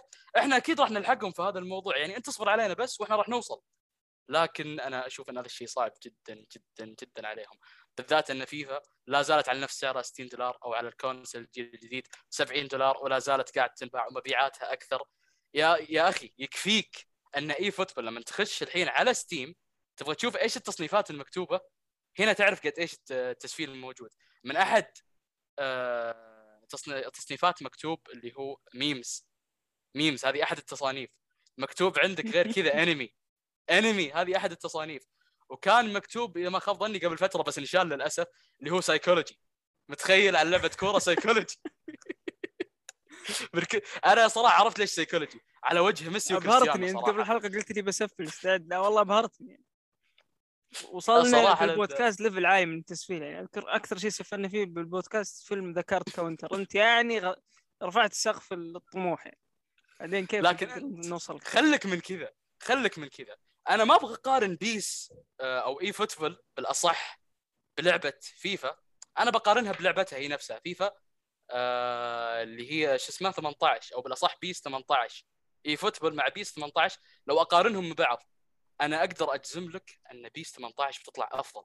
ومراحل بعد. eFootball لعبة منتهية. eFootball يعني أنا حرام أقول إنها طالعة من كونامي. ممكن طالعة فعلا من كونامي. لكن من خمس الفترة زهقانين من كونامي. يعني فما ما في مشكلة. آه طيب تنصح ولا ما تنصح؟ آه، حاليا ما أنصح ابدا. لكن ممكن لو وفوا بوعدهم أن بعد فترة راح تتحسن وقتها ممكن يتغير كلامي. فيصل تنصح ولا ما تنصح بانك لعبت؟ لا لا نهائيا. حاليا في وقت حالي ما غير قابل للعب الحقيقة غير قابل للعب. طيب أتوقع عبيطين برضو كونامي صراحة. فيا على طار المطورين العبيطين ما أدري محمد شفت ال- ال- Techland مطور Dying Light في تويتر كاتب راد على الواحد من الجماهير يتكلم يقول هل بيكون في 60 frame مدري إيش؟ قال هل بيكون ترقية مدفوعة أو لا؟ ردوا Techland عليهم قالوا ليش بتكون مدفوعة؟ بتكون فري يعني. هل في أحد يدفعكم فلوس على الموضوع هذا؟ وكانت من أكثر التغريدات صراحة اللي شيء بديهي يعني. إيه إنه هذا ترى شيء بديهي. من يدفعكم؟ فتعرف من المقصود يعني بالتغريدة هذه. فبس هذا على طاري المطورين العبيطين. كانوا يقصدون سوني على حركة العشرة دولار هذا هو برضه سوق لنفسه يعني بيكون. إيه. طيب محمد إيش لعبت؟ استدرجتك أنا عشان تشغل المايك أوري. وتتكلم. خطير أنت. آه طبعا لعبت أوري تمام؟ بعرف إنه متأخر وش اسمه وما وما بحاول ما أطول يعني الكلام عليه الثاني مش متأخر يعني مكرر لأنه إذا أوري الأول آه، متأخر. لا لا أوري الأولى. لا Ori and Blind Forest الأولى. متأخر صراحة. آه، تمام. و فبتكلم عن كذا آه، نقطة يعني فيها. آه، يا أخي اللعبة سحرتني صراحة. يعني على قد أنا شفت المدح اللي شفتها يعني على قد المدح اللي شفتها صراحة وفاقت توقعاتي بكثير. آه، طبعا أول حاجة أول حاجة أنا جذبتني يعني بال- بالفيديوهات ولما لعبتها كمان انبهرت فيها موضوع اللي هو التوجه الفني والألوان. يا أخي رهيبة. ما ماني عارف كيف هي طلعت من صراحة من استوديو indie يعني. حس حس يا أخي الجودة عالية مع إنه أنا ترى قاعد ألعب على Switch يعني أنا ماني عارف إيش كنت راح أسوي إذا لعبتها على ال Xbox اللي هي بتشتغل على 120 frame أو 4K أتوقع. آه أو 2K تمام؟ صراحة بالنسبة للتوجه الفني كان روعة. تمام؟ الموسيقى طبعا ما ما يعني ما راح اوفيها حقها لو تكلمت عليها. ممتازة ممتازة ممتازة كانت صراحة ويعني جوي صراحة والى الآن يعني بسمعها. دائما بروح بالسيارة كذا وبشغل الاوس وبسمعها. و... وراح تسمعوها أول حلقة إن شاء الله. يزيد لا تنسى تحطها ها؟ زي ما اتفقنا. لعيونك يعني بتنحط تمام. وفي شغلة في شغلة صراحة كانت مرة مميزة باللعبة. آه ما كانت كثير وهذا ممكن شوية عتب على اللعبة لكن آه اللي هو موضوع المطار- المطاردات كانت باللعبة. تمام. كانت يعني جدا جدا رهيبة وإيبك صراحة يعني كانت جدا حماسية واستمتعت فيها. وجد أنا لما لما كنت ألعب بالمطاردة يا أخي شفت الشعور لما أنت تتعمد إنك ما تلعب يعني كامل طاقتك يعني عشان بالعامد تح- يعني زي تخسر عشان. تعيد فاهم علي؟ ماني عارف الشعور هذا جاكم ولا لا يعني حاسس إنك ما انت ما- ما- يعني ما, ما بدك تخلصها عشان إيش؟ لا تنتقل على اللي بعده وتخلص المطارده يعني وذكرتني مع إنه في اختلاف يعني كبير لكن ذكرتني في المطارده اللي كانت في Rayman Legends كانت رهيبة جدا مع إنه في اختلاف لكن ذكرتني بالمطارده طب ما يعني حسيت إن في آخر لعبة لعبتها عجبتني من ناحيه المطارده أنا طولت فيها الصراحة. والله شوف هي فيها. ضياع بس ضياع جميل يا أخي. ضياع جميل صراحة. أنا أنا عجبني. أنا يعني شوف آه، الضياع هذا حسيته أول مرة لما لعبت على آه، في Hollow Knight تمام؟ ووقتها ضعت تمام؟ وقلت يا أخي إيش هاللعبة صعبة كذا وهذا وتركتها تركتها فترة ورجعت لها. ويا أخي في ناس برضو لاحظت كثير سووا هذه الحركة إنه ضاعوا وسابوها ورجعوا ثاني مرة وأدمنوها. آه، فأنا بقول لك صراحة الضياع اللي فيها كان ضياع جميل. آه، هو هاي المترويدفانيا أم، إذا كان مترويدفانيا صح إنك تضيع لازم تضيع وتروح تدور على هذا وتاخذ ابيلتي وترجع ثاني مرة.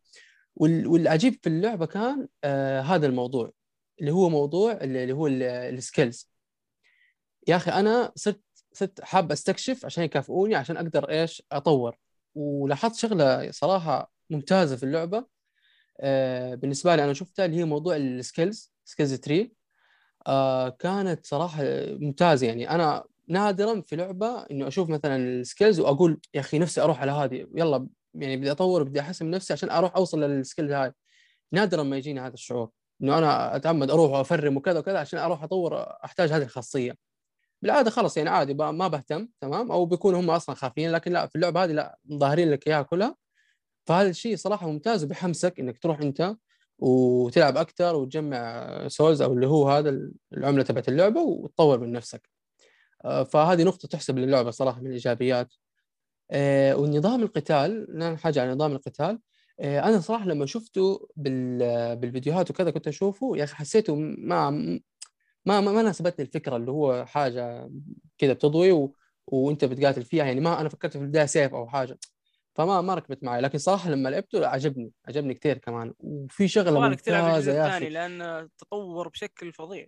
تحسن كثير قالوا لي صح؟ وكثير مش تحسن التطور قالوا لي. يعني بن- بالذات ال game أنا أنا حاجيك على النقطة امم حاجيك على النقطة مهمة على موضوع الثاني وأنا ليش متحمس له كثير آه اللي هو آه فخليني أتكلم بس على موضوع نظام القتال. يا أخي في شغلة رهيبة اللي هو اللي هو ما عارف يسموها أتوقع ال sound effect لما تيجي مثلا أنت تضرب أو تسوي damage يا أخي يا أخي في شعور بالرضا يا أخي. صوت صوت زي الانفجار أو حاجة رهيبة رهيبة صراحة. ماني عارف ليش بس كان satisfying يعني. آه اللي هو الأصوات في اللعبة خاصة برضو الموضوع زي ما قلت موضوع الدمج وكذا.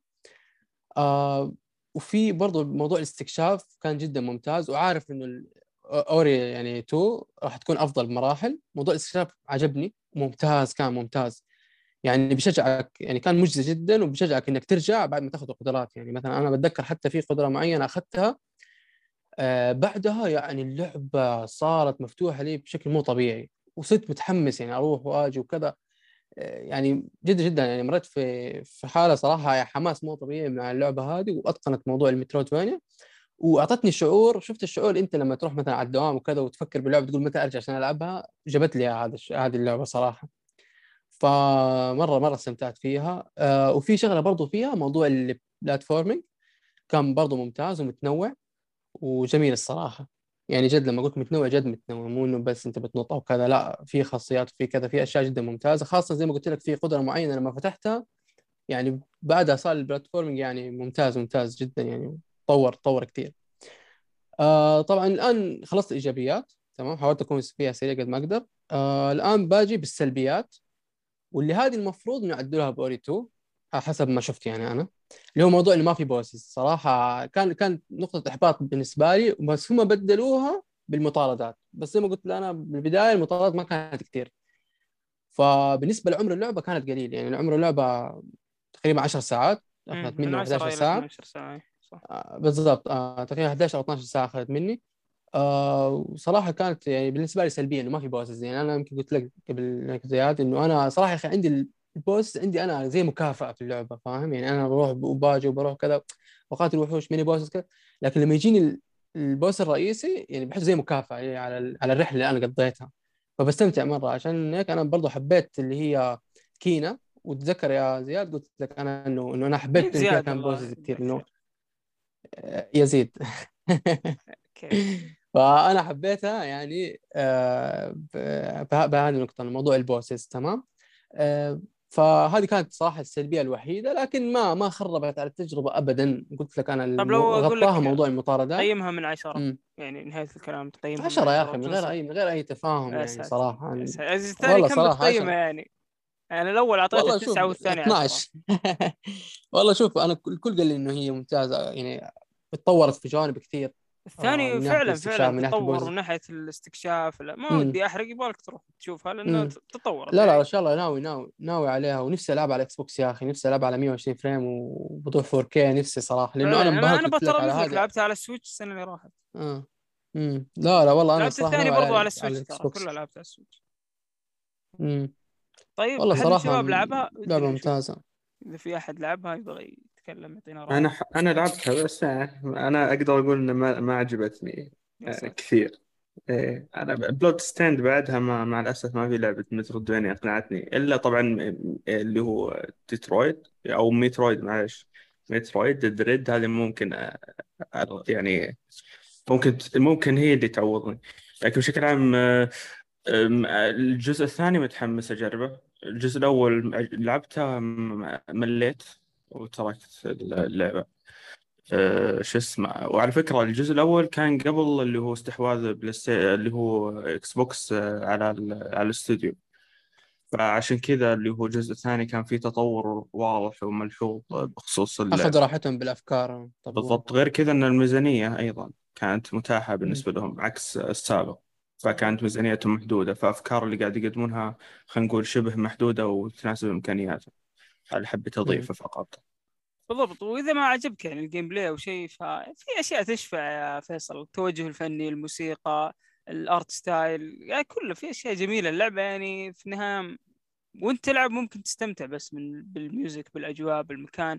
برضو القصة ترى في فيها شوي قصة عميقة. ما أدري إذا كملتها ولا بس تعتبر فيها فيها قصة. هي هي حلوة بس ما آه، بالنسبة لي أنا يعني ما جاتني الفرصة اللي قلت أبي أخلص هذه اللعبة فهمت؟ اللي ما حتى ما جذبتني قالت لي يلا أبيك تلعبنا زيادة. okay.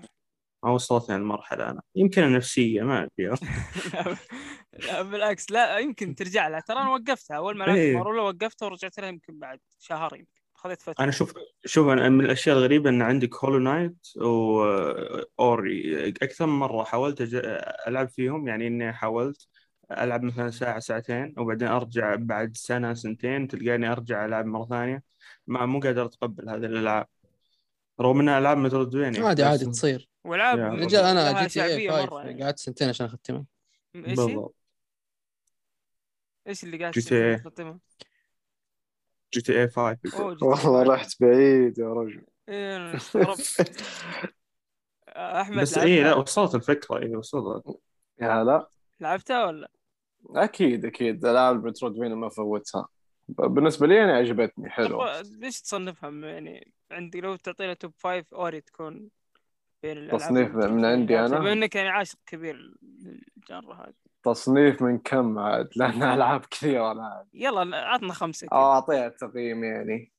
لو خمسة بعطيها آه بعطيها الثالثة تقريبا ها الرابعة زي بس. الأول لأن- أو الثاني؟ وبصراحة الاثنين حلوين. الاثنين يعني بالنسبة لي أشوفهم الاثنين واحد هم شيء واحد. أما بالجزء الثاني أعتبره تطور عرفت يعني شيء متطور أكثر. أما بالتجربة نفس الأسلوب العالم والشعور اللي يعطيك إياه في الجزء الأول حيعطيك إياه في الجزء الثاني بس بشكل أفضل. عشان كذا يعني لها ولها أجواء خاصة ممتعه لعبه جميلة جميلة. طيب يعطيكم العافية. هذه كانت الألعاب اللي لعبتوها. بس على السريع قبل ندخل بموضوع الحلقة بما ان نتكلم عن الاندي محمد لعب لعبة إندي برضو أحمد لعب لعبة إندي فيصل سعيد الشاذ بس إنه برضو شاذ جيمريا يعني ما احد يفهم غلط.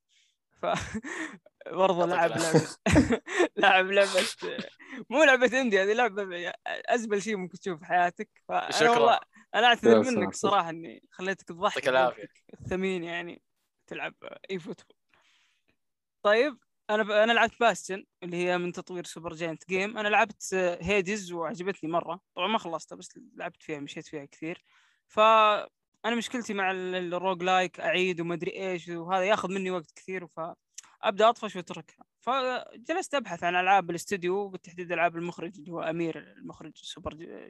مخرج الاستوديو نفسه اللي هم أصلا مكونين من سبع أشخاص مثل ما عرفت. آه، يمكن اثنين designer ومغنيه و... يعني عددهم مرة قليل واحد narrator ف آه، اكتسحت الجوائز Hades فأنا قلت خلاص يا أخي أبغى أشوف أبغى أشتري ألعابهم كلها. فلقيت عليها Transistor و Pyre و Bastion كلها عليها تخفيض فأخذتها كلها collection كذا كامل. آه، ممتازين كلهم. إي جدا. ب... ما ما جربتها الحين أجر... قاعد أجرب Bastion وببدأ بترانزستور قريب. Bastion آه، تختلف عن Hades ترى في أشياء كثيرة. أبرزها انها مش مش roguelike يعني. صح. هي لعبة action RPG 2D كذا تجيك isometric اللي الكاميرا من فوق وتمشي. وفيها أفكار كثيرة يعني مثلا إن لما تلعب في اللعبة شوي ال map نفسه يمشي معاك يعني يبدأ يتقدم معاك يكون أول شيء ما يطلع لك كامل إلا لين ما تتقدم يبدأ يكتمل ال map والخريطة والمكان اللي أنت فيه. آه، قصة اللعبة إذا فيها قصة أو فكرة بسيطة إنك تصحى من النوم كذا وسط كارثة وسط عالم كذا منهار ومطلوب منك إنك تعيد يعني بناء العالم. ولازم تسوي معقل أو اللي هو ال Bastion وتبني فيه وتبدأ تعيد العالم من هناك. آه، قصة بسيطة طبعا وأنا من سلبيات اللعبة كانت القصة صراحة لأنه في narrator معاك يعني طول اللعبه ويعلق على كل حاجة وزي كذا. فحسيت إنه لا لا القصة شيء كبير. فجأة فجأة إنه شيء بسيط يعني كانت شيء عادي صراحة.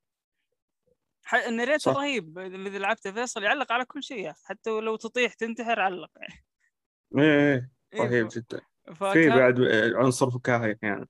إيه كان يضحك شوي. حتى أسلوبه تعرف الاسلوب الويسترن كذا لهجة اللكنة حقته ما كان إيه. لكنة. تحسه جاد حتى بنكاته جاد يعني. إيه فحتى لما تسولف مع أحد أو شيء هو اللي يتكلم هو اللي يعلق يعني. ما ما تسمع الشخصيات الثانية اللي معك. بالضبط. آه، غير كذا أقول لك إيه بشكل عام هو استوديو استوديوهم تحس إن الألعاب اللي قاعد يقدمونها ممكن تكون مختلفة عن بعضها بس إن كلها تحسها من نفس الاستوديو تعرف يعني بصمتهم في الشيء اللي قاعد يسوونه. يعني ما تقول مثلا هذه اللعبة من استوديو مختلف. لا okay في اختلافات كبيرة موجودة في اللعبة نفسها بس لكن في أساس يمشون عليه. الاسلوب إيه الأسلوب اللي هم ماشيين عليه أسلوب آه، واضح وخلينا نقول يميزهم بشكل عام. حتى أسلوب الأسلحة لما نظرت ورجعت شفت الأسلحة وكذا فنفسها مأخوذة يعني Hades موجودة بس متطورة بشكل أكبر يعني صراحة ال gameplay إدماني ممتع يعني. عندك تنوع كبير من الأسلحة وبعضها شفتها زي ما قلت في Hades. بس معدين عليها بعض الأشياء. في عندك المباني اللي تبنيها اللي قلت زي ما قلت في المعقل أو ال Bastion. حقك. آه، حلوة. تقدر تخصص أسلحة هناك تقدر تطور اللي هي perkات هناك abilities عندك برضو trophies غير ال trophies اللي في اللعبة برضو في مبنى كامل مختص بال trophies تقدر تجمع وتطور منه عندك كل ما تتخلص من عالم فيها زي Super Mario Galaxy مو بنفس النظام بس كذا مركبة وتروح تنتقل لعالم ثاني. كل ما تخلص عالم تاخذ البلور البلور هذه تسمح لك تسوي upgrade للمكان حقك أو ال- ال- ال- المعقل أو ال- ال- ال- ال- المكان اللي أنت فيه اللي تبدأ منه اللي هو يسمونه ال Bastion يعني. ف تعطيك الحرية إنك تبني تبي تطور ال- ال- الارسنال اللي هو حق الأسلحة تبغى تطور ال forge تبغى تطور ال market تبغى تطور تعطيك الحرية كاملة إنك تطور الحاجة اللي أنت تبغاها وتشوفها الحين مفيدة يعني. آه، محمد. عندك تعليق؟ بس سؤال عن اللعبة. يا أخي اللعبة شكلها جميل بس آه، شفت لها gameplay حاسس يا أخي هذا بطيء. ولا بتهيألي إنه بيستفزني صراحة أنا ما بحب لما يكون لا بطيء فعلا. بطيء. بعد ما لعبت يعني كنت لعبت Hades ال gameplay سلس. Hades يا أخي فيها يعني لو بوصفها وصف ال gameplay يفهمك قبل لا تضغط يا أخي من كثر ما هو سلس قبل لا تضغط الزر كذا. ممكن اللاعب يتحرك من كثر ما هو سلس هنا لا والله صح. كان في بطء صراحة استفزني في البداية بس تعودت عليه. يعني لأن حتى مم. ما تقدر هذا اللي مو- خليني ما تقدر أجربها تسرع يعني ترى ما تقدر تركض أو شيء تمشي يعني بالأنالوج عادي ما ما ما تقدر تسرع يعني مم. فاللعبة ترى برضو قصيرة يعني تقدر تخلصها بخمس ساعات ست ساعات. أنا أخذت مني سبع ساعات استكشفت لفيت عدت كم مرحلة أكثر مرة أبغى أجمع كولكتبلز وكذا. بس إنها تقدر تخلصها بشكل يعني سريع يعني إذا تبغى تسرع ممكن تسرع. وتقدر تعيدها فيها replay replay value كذا قيم ترى تقدر تعيدها ثلاث أربع مرات لأنه مرة في perk ات كثيرة وأسلحة كثيرة ما جربتها و abilities يعني عدد كبير ما جربته. فيا. بس أنت صرحت تصريح قوي يا يزيد. إيش هو؟ إنه إنه أفضل من Hades بالنسبة لك؟ اي لأنها مش roguelike صراحة. أنا ما أحب ال roguelike، Hades من أفضل الألعاب اللي لعبتها بس إني ماني قادر أكملها لأنها roguelike يعني فصعب إني اقيم والله وأنا ما أنا. كملتها يعني. شوف أنا صراحة على سيرة هيدس بس على السريع بقول شغلة. يا أخي أنا ما عندي مشكلة بالروج لا لا عندي صراحة مشكلة ما بحبه كثير لكن أنا حبيت اللعبة. بس يا أخي في حاجة مستفزة ما عارف ليش الناس ما تكلموا عليها. يا أخي الروج لايك أنا بعرف خلاص بتمشي تمام؟ إذا مت يعني أنت قتلت بترجع من جديد. لكن مش اللعبة نفسها تقتلني. فهمت علي؟ يعني أنا هذا اللي نرفزني. أنت توصل لمرحلة من غير حرق أنت توصل لمرحلة باللعبة اللعبة نفسها بتقتلك. المشكلة مش مرة ولا مرتين. والله أنا يعني تقريبا أنا سويتها أربع مرات وموتتني اللعبة. بعدين قلت لا والله ماني مكمل. رحت يو- يوتيوب تمام؟ مع إني استمتعت جدا باللعبة. ممتازة ممتازة اللعبة. آه رحت على اليوتيوب شفتها يمكن تقريبا ثمان مرات عشان تقدر تخت... ثمان مرات اللعبة نفسها بتموتك. فلا صراحة عشان تقدر تنهي اللعبة. مستفز صراحة الحال الألعاب لو النادرة إنك لو إنه من غلطي- وترجع وتعيد بس القصة تتغير.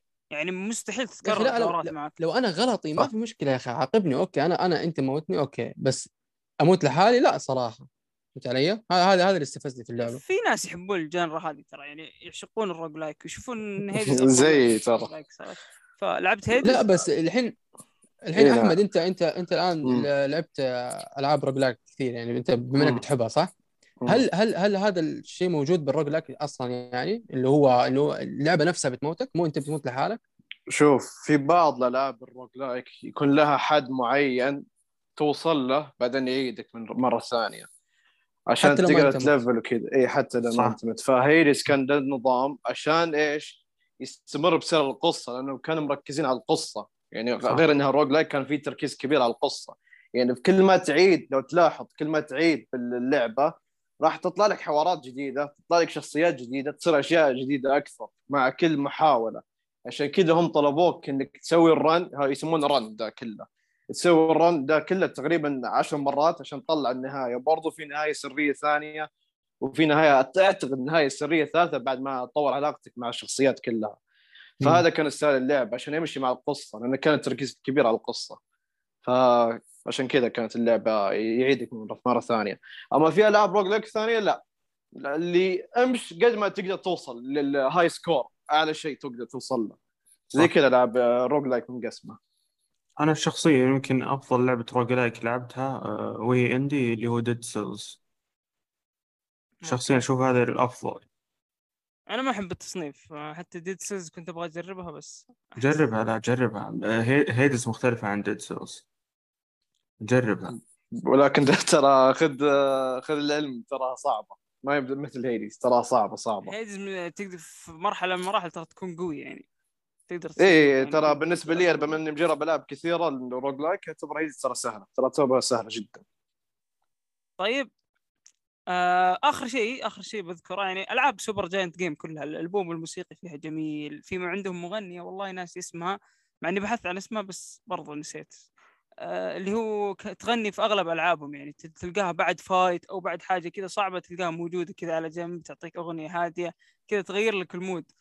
صراحة يعني توقف هنا ممكن توقف ساعة كاملة بس تسمع. ما تسوي ولا إيه. شيء. هي شخصية هي شخصيتين للعلم. الزوج والزوجة. هم شخصيات من الأساطير عندهم. ولهم قصة عن الغناء وما أدري إيش. نفس اللور اللي باللعبة لأن لهم كويستات ولهم أمور باللعبة تت- تتطابق مع القصة الأساسية في الأساطير لهم. لأن إيه، لهم بالضبط. بالغناء. فعشان كذا مركزين الغناء فيهم بشكل عالي. يعني اللي ختم اللعبة وصل للنهاية الكاملة راح يجيه أفضل أغنية يمكن يسمعها في اللعبة إيه إيه جدا ال- جدا في- رهيبة في أغنيتين في أغنية في التختيم الأولى وفي أغنية للتختيم الثاني امم الأغنية الأغنية بصراحة شيء شيء جدا الأغنية. رهيبة يعني حتى اللي هي لما يجيك يخيرونك نهاية اللعبة بين خيارين امم تتذكر إيش الخيارات؟ آه إيه أذكرها أذكرها أذكرها أيوة. بس عشان أتجنب عن الحرق نبغى عن نحرق كل شيء لأن أتوقع إن الخيار الثاني ما تطلع لك الأغنية ما أدري ولا لا هو شوف بيجيك الأغاني كلها ترى برضو راح يجيك آه، بالبداية من نفس المكان اللي تجمع راح يمديك تشتري الأغاني اللي موجودة مقابل آه، الفلوس اللي باللعبة برضه في في يعني ال item ات. ال collectibles تاخذه تقدر تاخذ راديو تحطه عندك في المعسكر وال camp yep yep هذا؟ بالضبط يمديك تشغل فيه الأغاني كلها فلا رهيبة. عندهم أفكار صراحة حلوة ولاحظت أنا يوم لعبت Bastion لاحظت إن أفكار Bastion هي في هيدز بس بشكل متطور كذا حاطينها في خلاط ومطورينها ومعطينها طابع roguelike. طيب أنا خلصت كلام عن اللعبة الصراحه لعبة ممتعة وعلى كلام الأغلب يقولون إن ترانزستور يعني هي أفضل تجربة لهم فيا متحمس صراحة أجربها. ننتقل لموضوع الحلقة؟ طبعا بعد. ساعة يعني أتوقع تفضل. فالحين ننتقل لموضوع الحلقة اللي هو نقاش لننطلق ومع فقرة ال- المشاركات المستمعين. طبعا موضوع الحلقة بسلم محمد الدفة كنت تتكلم مني أفضل صراحة. ف تفضل يا محمد. لا ما في ما ما في زيك يا يزيد. لا تحطني تحت الضغط لا لا ما عليك. آه طبعا شوف آه أنا آخر فترة آه صراحة يعني انجذبت لالعاب الاندي كثير تمام؟ وصراحة كان نفسي أسوي يعني نسوي حلقة على هذا الموضوع وشاركت يزيد يعني بالفكرة ورحب فيها وقلنا خلاص آه آه إنه حابين نسوي حلقة بهذا الموضوع. جمعت عدة أسئلة تمام؟ وحاولت إنه أو وأول جاء أول واحد جاء بالي صراحة فيصل آه بما إنه عنده حساب رهيب وراح نحطه إن شاء الله في الوصف آه، اللي هو حساب بنزل على على الإندي وكذا.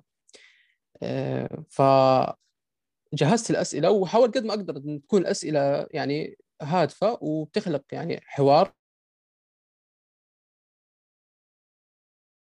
الأطراف كلها تمام ولأن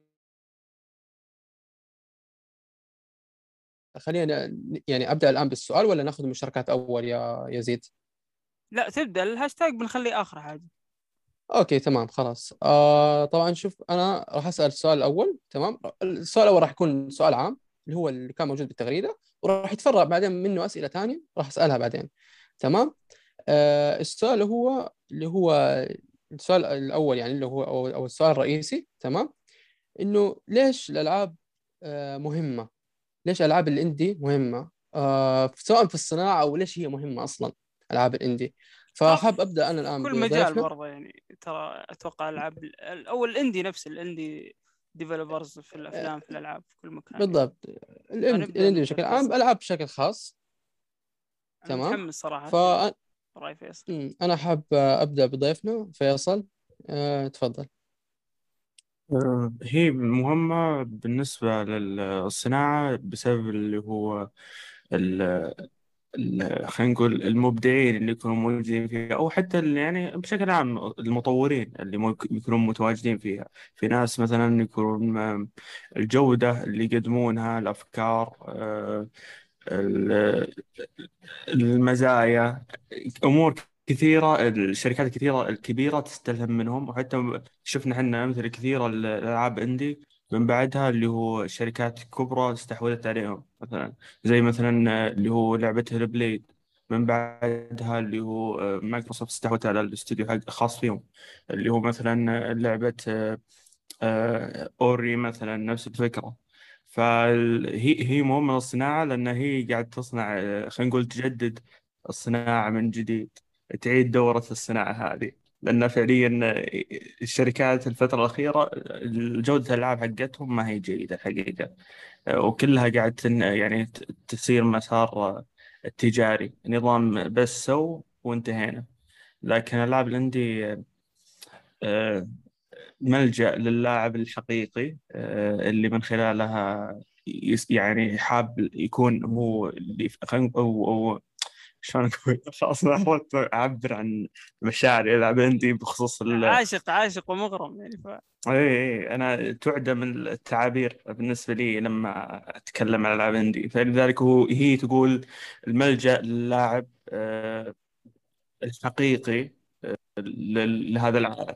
لأن أنا فعليا ترى آخر فترة آخر فترة من يعني آه، في مجال آه، اللعب عندي. يعني أنا أنا ترى ألعب من أيام العائلة و Sega وغيرها فمرتبط في الألعاب اللي اللي اللي معتمدة على العناصر الأساسية اللي هي ال gameplay القصة الموسيقى آه، فهذه الأشياء هي المهمة.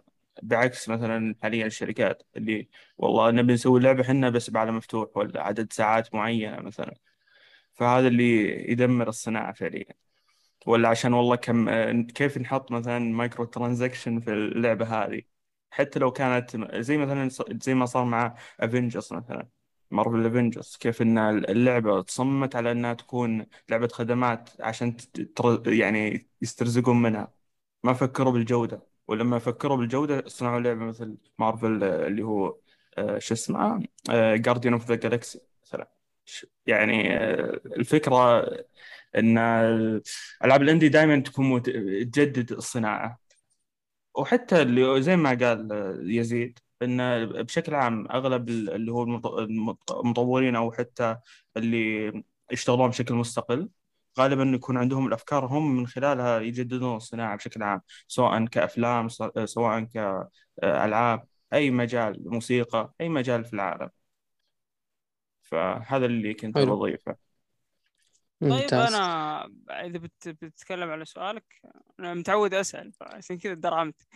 بس أحس إنه لازم نعرف يمكن في ناس ما تعرف إيش هم ألعاب الإندي أو إيش هم الإندي بشكل عام يعني في مجال الترفيه أو في أي مجال. حتى في الرياضة ممكن تحصل فرق إندي يعني. اللي هم شخص أو شيء أو حاجة تدار من قبل أفراد وليس مؤسسات يعني من قبل شخص أو شخصين هم. هم اللي يسوونها من الصفر يبدأ اللعبة من من الفكرة إلى التطوير إلى البرمجة إلى الموسيقى ممكن 100 إلى... شخص يا يزيد غالبا أوكي يعني ممكن شخص إذا كانت ممكن. الميزانية مم. قليلة برضو تحكمهم الميزانية برضو في النهاية بس بالعادة يكونون أشخاص قليلين وبرضو بميزانية محدودة صحيح. وعلى عكس الاستديوهات الكبيرة تكون من ناشر أو من شركة كبيرة مثل مايكروسوفت أو سوني تكون ناشر يدفع عشان يكسب ماليا وتجاريا. على عكس المطورين الإندي ممكن يدفع من جيبه أو ممكن حتى يرهن بيته. وشفنا قصص كثيرة يعني على على المواضيع هذه وعلى الاستديوهات. وبنضرب أمثلة شوي. آه ليش تجارب الإندي مهمة؟ زي ما قال فيصل الإبداع الجانب الإبداعي ملينا من التكرار أنا ما أبغى أزيد على كلامه صراحة لأن ممكن بقول نفس كلامه يعني لو لو لو ببحر في الموضوع. لكن بضرب مثال يعني أكبر مثال لعبة المطور فوميتو أويدا اللي هي Ico. لعبة فشلت لكنها إلى الآن إلى يومنا مصدر إلهام اللي هي ال companion اللي يكون معاك في اللعبة اللي يمشي معك اللي اللي يساعدك في اللعبة. بدأوا يطورون منه الشركات زي ما شفنا في The Last of Us أو في God of War أو شيء. هو بدأ من عند آه، فوميتو أويدا اللي من لعبة Ico.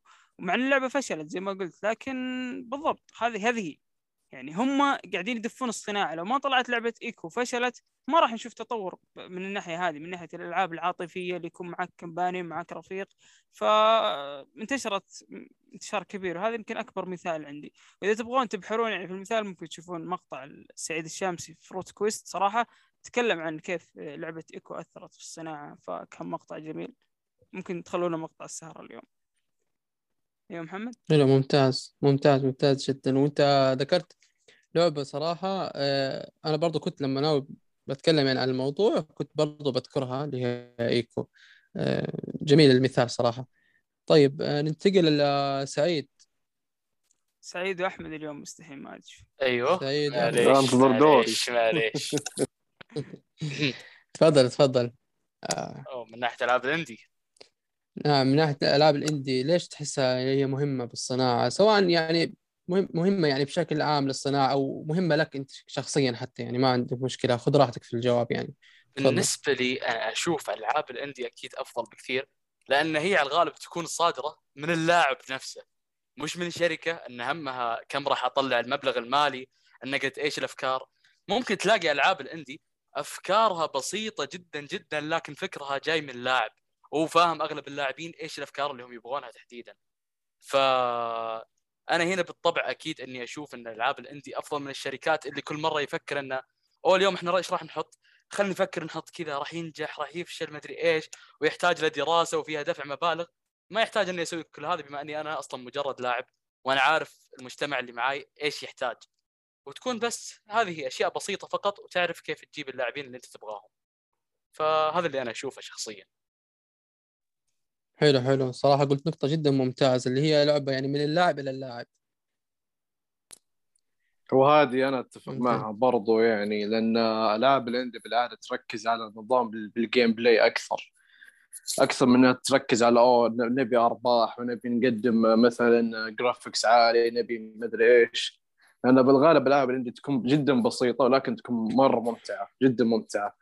تقدم لك أسلوب مميز. يعني style مميز يعني ما تقدم لك graphics عالي وتقدم لك يعني شيء مرة متعب لا. من ممكن تكون 2D بيكسلات أي شيء ثاني يكون جدا بسيط لكن ال gameplay والفكرة مرة ممتازة. فعشان كذا لاعب الاندي دائما متفوقه وتعطي فرصة للمطور اللي تو بادئ. تعطي فرصة كبيرة جدا. فعشان. كذا لاعب الاندي مرة مهمة. حلو. آه طيب تمام. أتوقع الآن كل قال اللي عنده صح؟ آه دوري الآن. آم، طيب أنا الألعاب الإندي ليش بشوفها مهمة؟ آه صراحة ألعاب الإندي يعني أنا عندي مقولة هي لا لا تشيخ تمام؟ يعني مهما مر عليها الزمان آه بتلاقي المتعة فيها تمام؟ لأنها انصنعت من قلب. وزي ما قال آه أحمد اللي هو صراحة لاعب يعني تمام؟ فهو عارف إيش اللاعب نفسه بيحتاج. آه ومهما يعني مر عليها الزمان وكذا بتبقى قابلة للعب لأن كل لعبة يعني فريدة من نوعها. آه كل كل يعني كل لعبة ت- تجربة مختلفة. ما تهتم زي ما قال أحمد ال graph- ال graphics وكذا وهالأمور. آه، عندنا ألعاب كثير كانت يعني مثلا pixel art أو كذا والى الان الناس يعني بتلعبها وبتستمتع فيها. يعني ال graphics مو كل حاجة يعني قلنا كثير هالكلام. الجهد المنصب في اللعبة تحسه يعني جاي من القلب. الشخص بالغالب ما يبحث عن المدخول بالمقام الأول. يعني هو أوكي هو بينزل لعبة بسعر مو ببلاش لكن ما ما بيبحث عليه بالمقام الأول. آه، فيعني يعني هو بس حاب إنه يعمل لعبة تمام؟ هو حاب يعملها بس هو لأنه حاب يعملها. وهذا يجينا لنقطة ثانية اللي هي ما في ضغط من المستثمرين أو الناشر أو إلى آخره. يعني آه، المطور ياخذ راحته يعني بالأفكار. يعني بجميع الأفكار. عادي ياخذ مخاطرة. بس عشان يوصل اللعبه أو التجربه أو الرساله اللي هو حابب يوصلها. ونعم أنا أنا يعني متعمد قلت رسالة لأن بعض المطورين فعلا بيستهدف هذا الشيء يعني. يكون اللعبة أساسها بهذا الشيء. تمام؟ عندك على سبيل المثال لعبة جريس. يعني أنا يمكن ذكرتها قبل كده. آه لعبة بسيطة جدا يعني. تحمل رسالة وهي بتتكلم عن مراحل الحزن اللي اللي يمر فيها الإنسان. والجميل في الموضوع إن المطور ما أهمل الجانب الثاني يعني هذا أنا اللي بيعجبني أحيانا في في تجارب الإندي. ما بيهمل لك الجوانب الثانية عكس اللي بنشوف في الألعاب الضخمة تربل اي بيروح بيركز لك مثلا على موضوع العالم مفتوح وإحنا عندنا أكبر خريطة في العالم وبيهمل الجوانب الثانية هذه المشكلة. آه يعني بالنسبة ل Gris يعني رسومات أعطاك يعني توجه فني روعة. آه وكل وكل يعني وكل frame في اللعبة حرفيا لوحة فنية يعني تاخذ screenshot تحطها بتحطها على الخلفية. آه الموسيقى كانت جدا ممتازة وب- وبتخدم توجه اللعبة نفسه. والى الان بسمعها صراحة يعني اللي هو ال OST تبعت Gris نفسها. وال gameplay جدا بسيط لكن بنفس الوقت ممتع. والغريب يعني كمان إنه إنه إنه متنوع كمان. يعني مش إنه بس ممتع لا متنوع. لأن اللعبه أصلا عمرها قصير. وأنا ليش قلت غريب؟ لأنه أغلب شركات triple A بتفشل في صنع في في صنع تنوع يعني يحترم عقل اللاعب صراحة. ما تخاطر وتخاف يعني بتخاف من المخاطرة لأسباب قلناها يعني. وعلى سيرة المخاطرة عندك لعبة زي ما ذكر آه، يزيد. اللي هو لعبة Ico تمام؟ كانت جديدة على أيامها يعني من أول الألعاب اللي استطاعت ان تقدم رحلة إنسانية عاطفية غريبة نوعا ما وجديدة في عالم الألعاب. وكانت مصدر إلهام لكثير من المطورين وأولهم ميازاكي يعني آه، صاحب ألعاب Souls. وبرضه شفنا تجربة مع ميازاكي ممكن ما هو هو ما كان مستقل سوى لعبة Demon Souls. لكن لكن أنا بتكلم هنا عن موضوع المخاطرة إن الواحد لازم يسوي حاجة جديدة. وشوف إلى الآن كيف سلسلة Souls لها دخلت ترى محمد على سؤال يمكن جاء في. بالي أو إذا أنت ممكن مم. ذكرت السؤال أو محضر له. بسأل مم. فيصل معليش يعني هل المطور المستقل لازم يخاطر؟ وبرضه أنت محمد بعد ممكن تجاوبون هل لازم يخاطر عشان ينجح أو يقدم مم. فكرة ثورية؟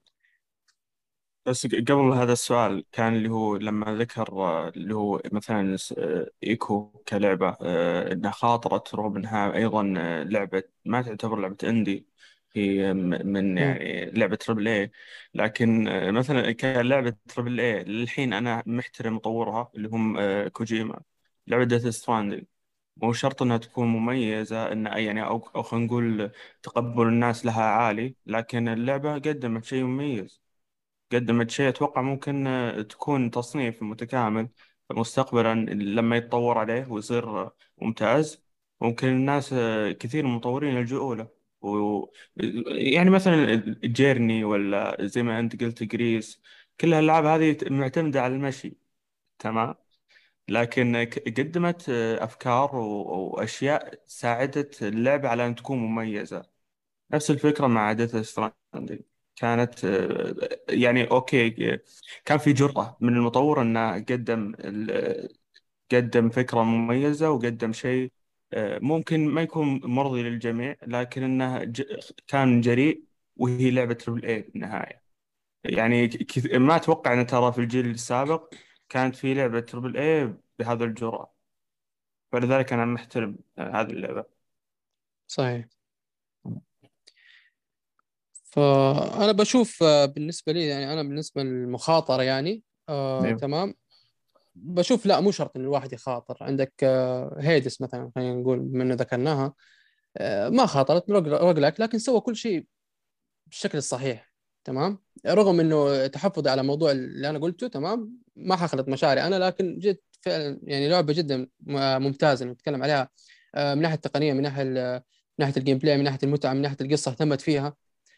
فإنك إنك أنت تخاطر لا مو لازم تخاطر. إذا خاطرت ونجحت فيه شكرا لكن أنت مو مطلوب منك تخاطر أصلا إذا أنت آه، يعني اشتغلت على لعبة من قلب تمام وحطيت فيها كل كل طاقتك وكنت واثق. فيها وإنها إنها فعلا فعلا يعني أنت حاسس إنه هذه أنت اللعبة طلعت من قلبك.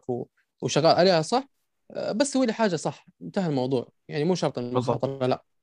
إي أنا أنا ضد ضد المخاطرة إذا كانت المخاطرة بت- بتكون نتائجها. كارثية.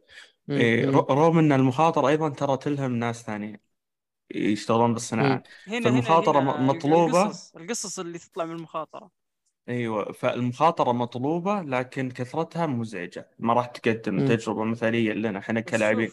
لكن لكن هل المطور الإندي لازم يخاطر؟ لا مو لازم يخاطر أهم شيء يقدم لعبة.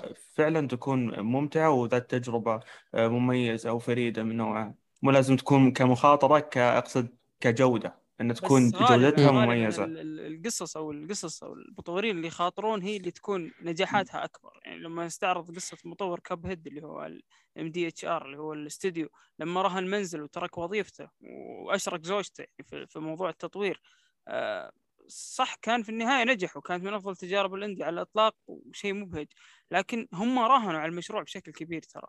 ف مثل قصة جو- جوزيف فارس برضو ترى آه، صحيح بدأ من لا شيء يعني من واحد مشرد. آه، لاجئ إلى الحين واحد من ال- المطورين اللي يقدمون شيء صح. جديد للصناعة ف لأنه الشغف هو دائما يكررها إذا لاحظت دائما يتكلم عن الشغف يعني إذا عندك شغف في شغلة معينة يعني مم. مثل مطور ماينكرافت ما خاطر من لا شيء سوى شيء ثوري في عالم الألعاب ويمكن أكثر لعب كانت أكثر صفقة استحواذ في التاريخ وقتها. يعني وقت الاستحواذ ف نشوف رأي الشباب. بخصوص أحمد. المخاطرة معلش بس بخطو- بخصوص ت- ترى ال- مو كل من خاطر نجح. أكيد. في أمثلة صحيح. كثيرة. أكثر حتى من الناجحة فش آه،. بعد مخاطرتها تدمرت. آه، وش اسمه لكن ال- الشيء شو لما تخاطر لما توصل للناس آه، الشيء اللي أنت بتقدمه بيكون ثوري بالنسبة للناس. لكن إيش إيش مخاطرتك؟ هل مخاطرتك هذه صح ولا خطأ؟ إذا كانت خطأ أنت بتروح فيها، إذا كانت. صح أنت بتصير أحسن إنسان في العالم. هنا. الفكرة.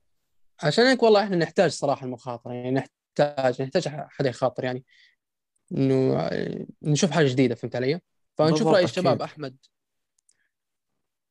موضوع المخاطرة والشيء طبيعي يكون عند المطور لأنه لازم يطلع مهارات ويطلع الأمور الموجودة عنده فهذا شيء يعني واجب عليه. يعني لو تجيبه من ناحية مثلا هل هي شيء سيء أو شيء ممتاز يكون ممتاز طبيعي. أنا أشوف المخاطرة شيء لازم يكون منه. لأن البعض يكون عنده أفكار مثلا تكون جديدة وتكون غريبة.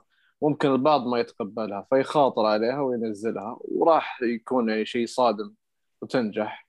فعشان كذا أعتبر المخاطرة شيء جيد. في فيديو معلش أحمد على المقاطعة أنصح الكل يشوفه عن مطور لعبة إذا تعرفون لعبة The First Tree اللي هي كيف مم. إن تطور اللعبة وكيف إن تطوير اللعبة هذا غير حياته يعني كليا. الفيديو ترى جدا ملهم يعني بالنسبة لنا حتى إحنا مش مطورين. يتكلم عن how. making indie games changed my life بيكون بيكون فيديو صراحة رهيب مدته 10 دقائق تقريبا عشان كذا بالضبط المخاطرة ممكن تغير حياة المطور بالكامل أغلبهم ترى يعني وظائفهم يعني يشتغلوا full time يعني كبير. على الموضوع و... مخاطرة تكون من شيء من الطموح إيش المتعة في لعبة نفسه. ال indie بالنسبة لي لما اخلصها وأقرأ قصة المطور أو أقرأ أيوة، شيء أيوة، back بالضبط. story اللي كيف كيف. سوى اللعبة؟ كلها بتحصل وراها قصص رهيبة. عكس ألعاب اللي هي triple A ما ورا ما تحصل وراها شيء. مشروع وصل لمدير المشروع بعدها انتقل لفريق ال approve اللي قدم approve وبعدها تدخل الناشر وقال حط برج هنا في نص اللعبة. ما في شيء يعني. ما تحس. كلها شوف هذه كلها أمور تمشي وراء المال يعني الفلوس يعني يعني ما كلها تحس فيه أمور creativity أرقام. في, ال... في, إيه. في الألعاب اما أما العاب ال indie زي مثلا زي ما قلنا إنه يحاول يطلع الإبداع اللي بداخل يحاول يطلع فكرة يحاول يطلع حاجة من عنده ويخاطر فيها. عشان كذا المخاطرة شيء حلو من المطور عادي. صحيح. باقي شيء قبل لا ننتقل للهاشتاج؟ باقي سؤال محمد؟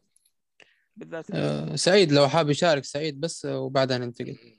اللي ما تكلم okay. سعيد. نتكلم صحيح عن على طاري المخاطرة وكذا. في بعض الألعاب إحنا نعرفها اشتهرت من ال indie بدون أي مخاطرة. في يعني لعبة أنا أستغرب انه ما في أحد تكلم عنها اللي هي Undertale أو ممكن في أحد ممكن ما لعبها. هذا ها- السؤال. هذه غنية عن التعريف عشان كذا ما حد. أنا مستغرب أنا استغربت أنا. بالضبط. حد غنية غنية غنية عن التعريف لكن نعم. في لعبة ثانية بعد مم. اللي هو آه، شو اسمه؟ للأسف أنا ما أشوف إنها انتشرت جدا وهي فكرتها بعد بسيطة.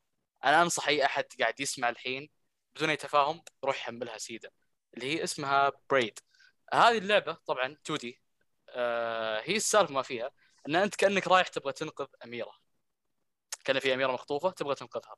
أنا ما أبغى أحرق أحداث القصة كيف لأن هي النهاية راح تصدمك يعني وكل شيء صاير ابدا مو نفس ما أنت قاعد تتوقع.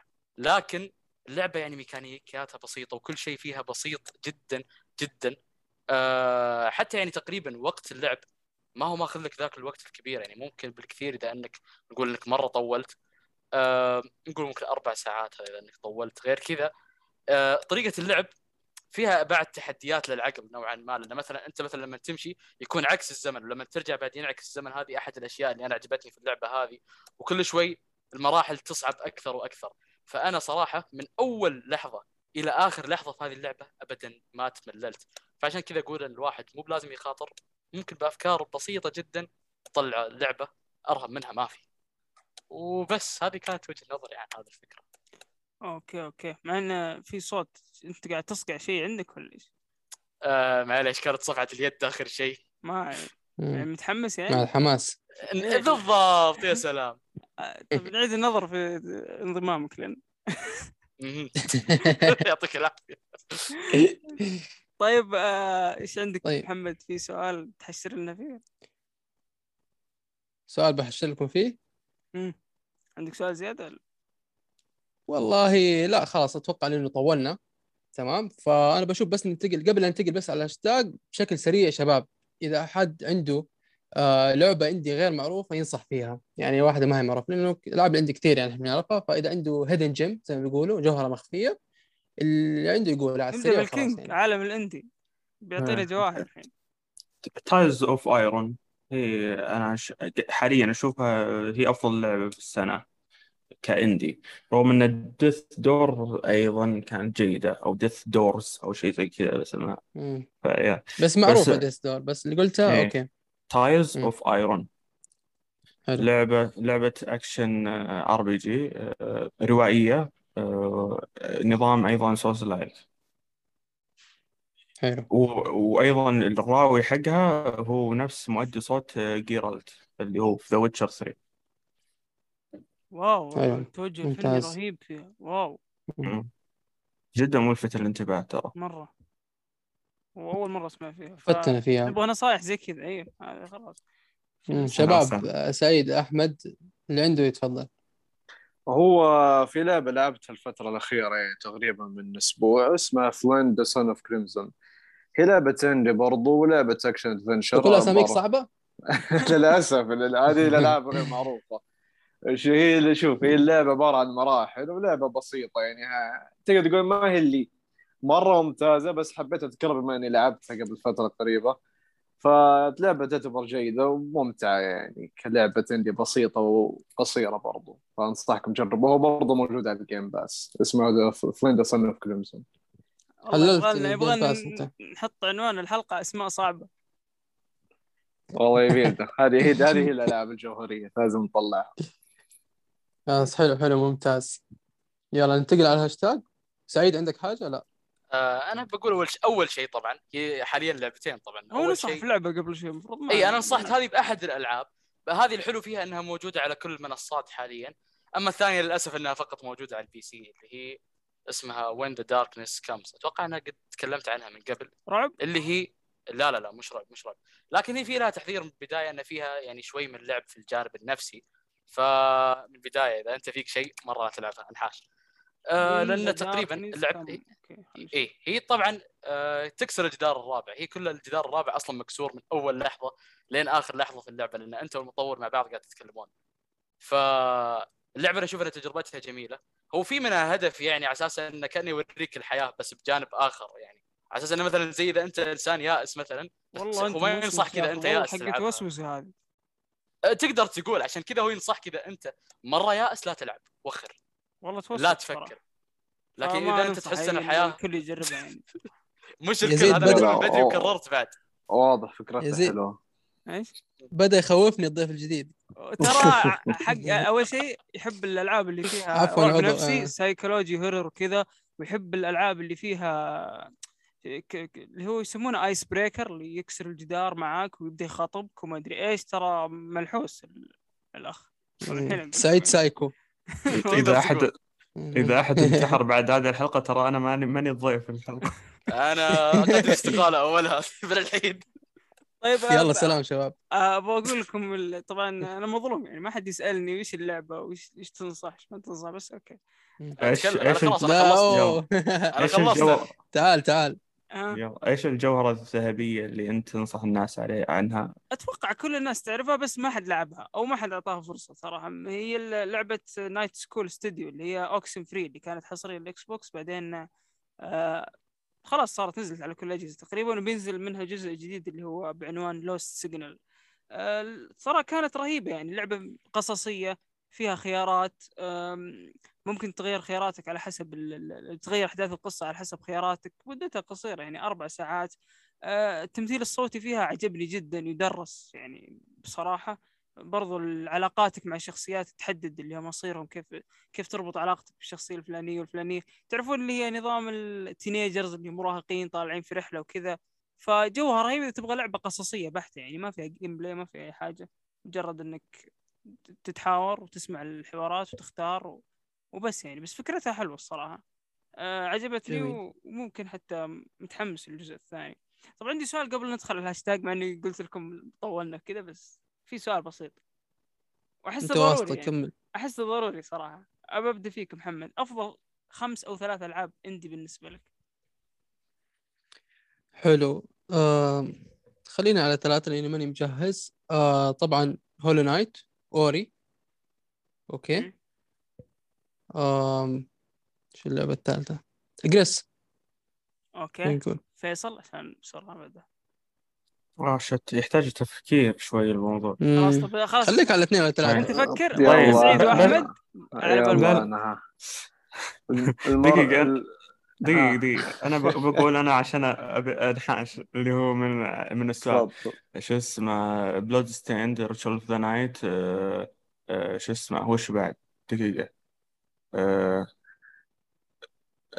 آه، بنش كلاب آه، آه، مثلا فراقر آه، وش بعد آه، حاليا هذا اللي بذهني يعني إذا تذكرت شيء بقول لكم إياه لأن طيب. كثير والله العظيم مرة أنت بالذات يعني والله ما ألومك لك نقول لك توب 10 إيه. آه، س- أحمد تذكر تذكر القائمة اللي أرسلتك إياها على الخاص آه، ذيك الفترة مم. ولا؟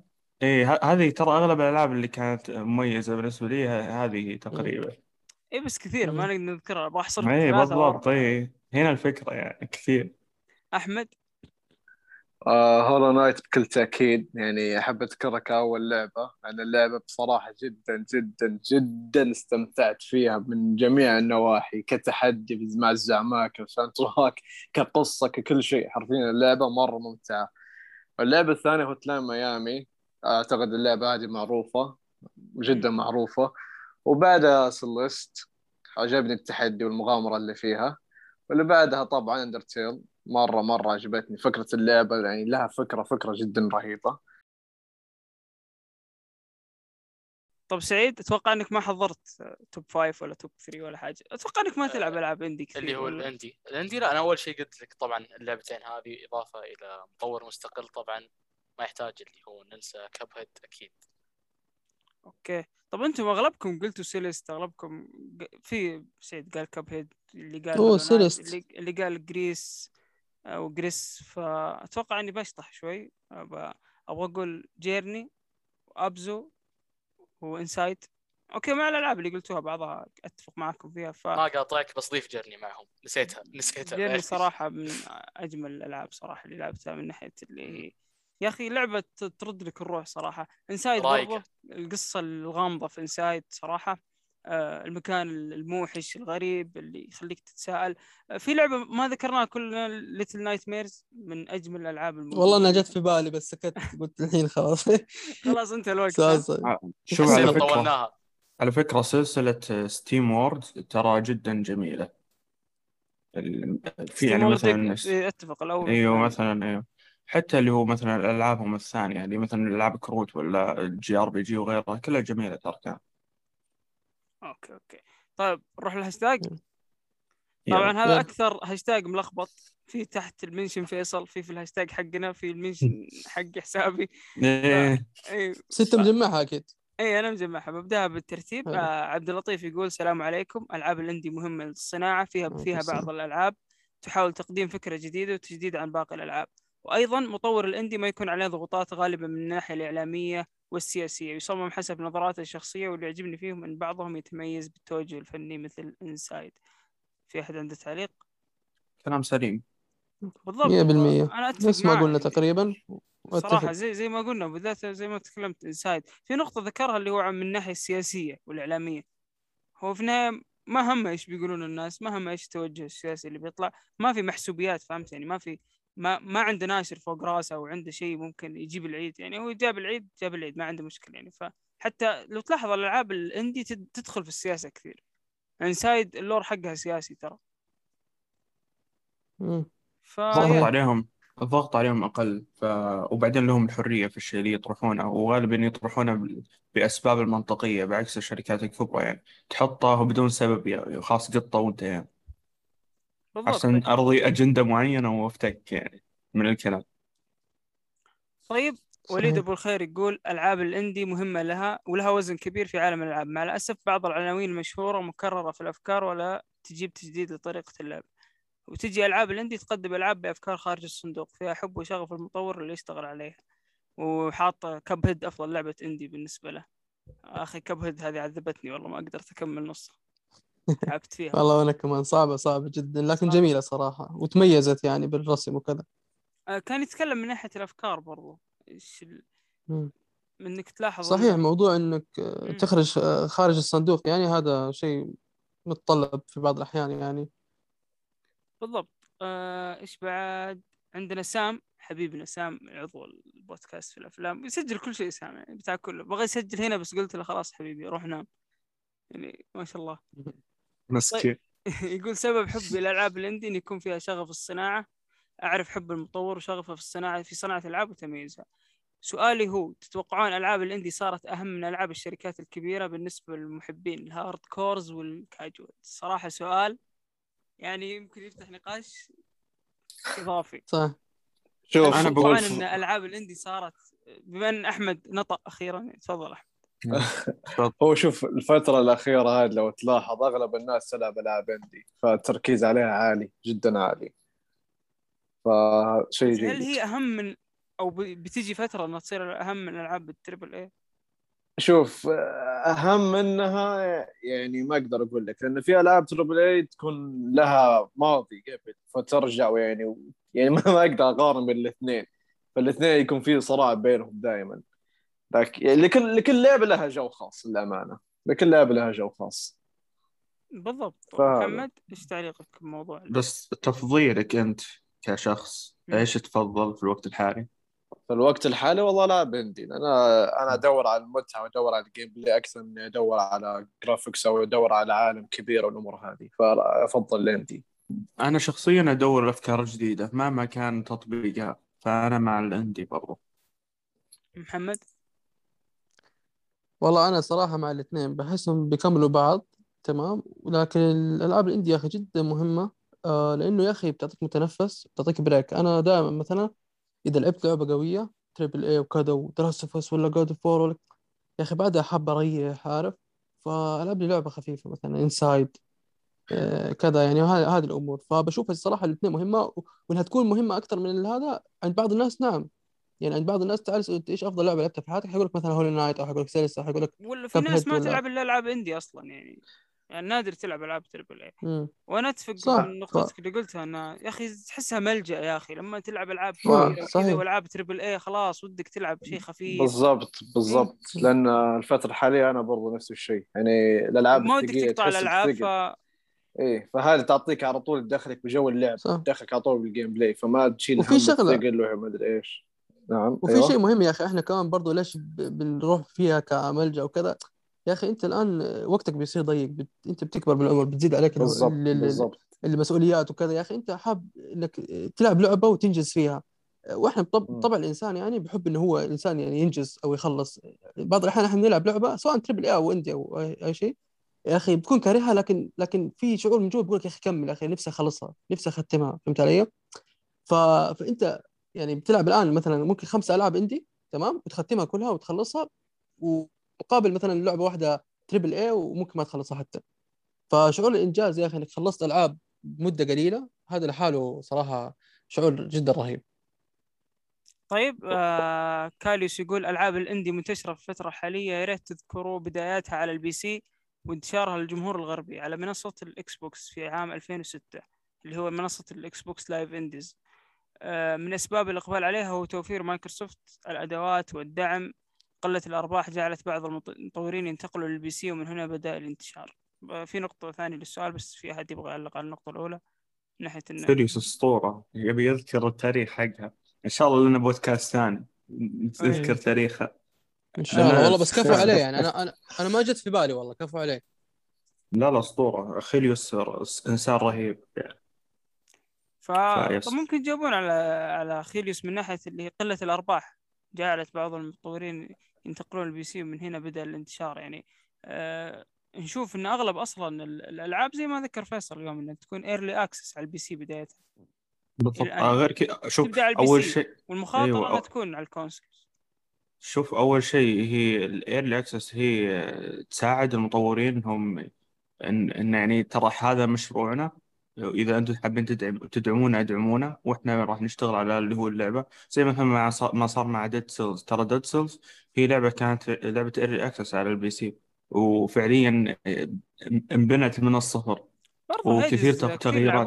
قبل سنتين على ال PC وكانت early access ما أدري عن هي الحقيقة ف يا يقول يضيف النقطة الثانية يقول أن أهمية الألعاب المستقلة تزداد يوم بعد يوم بسبب إصرار الشركات الكبيرة على الألعاب المرتفعة الميزانية لجذب عدد أكبر من المستهلكين وأحد آثار هذه الألعاب هي اختيار القصص والأساليب الأكثر شعبية مما سبب عدم تنوع في سوق الألعاب وأتوقع ذكرناها صحيح. أكثر من مرة أن ما كان في تنوع أبدا بسبب أنه يبغون ال safe side شيء المضمون اللي copy paste صح. بس من ناحية و- النقطة هذه أنا أضيف إن الألعاب ال- ال indie قاعدة تطور ألعاب ال triple A يعني ألعاب ال triple A تاخذ من ال indie تشوف الفكرة نجحت عند لعبة. ال indie خلاص يعني ترتاح للفكرة وتبدأ تاخذها عندها وتطورها فما تغامر هي ما تبدأ ما تاخذ ال next ما تاخذ الخطوة تنتظر لعبة في بعض إيه. تسوي وتاخذها منها بعض الشركات. يبدون يستحوذون على الاستديوهات حقتهم مثلا وغيره من الأمور.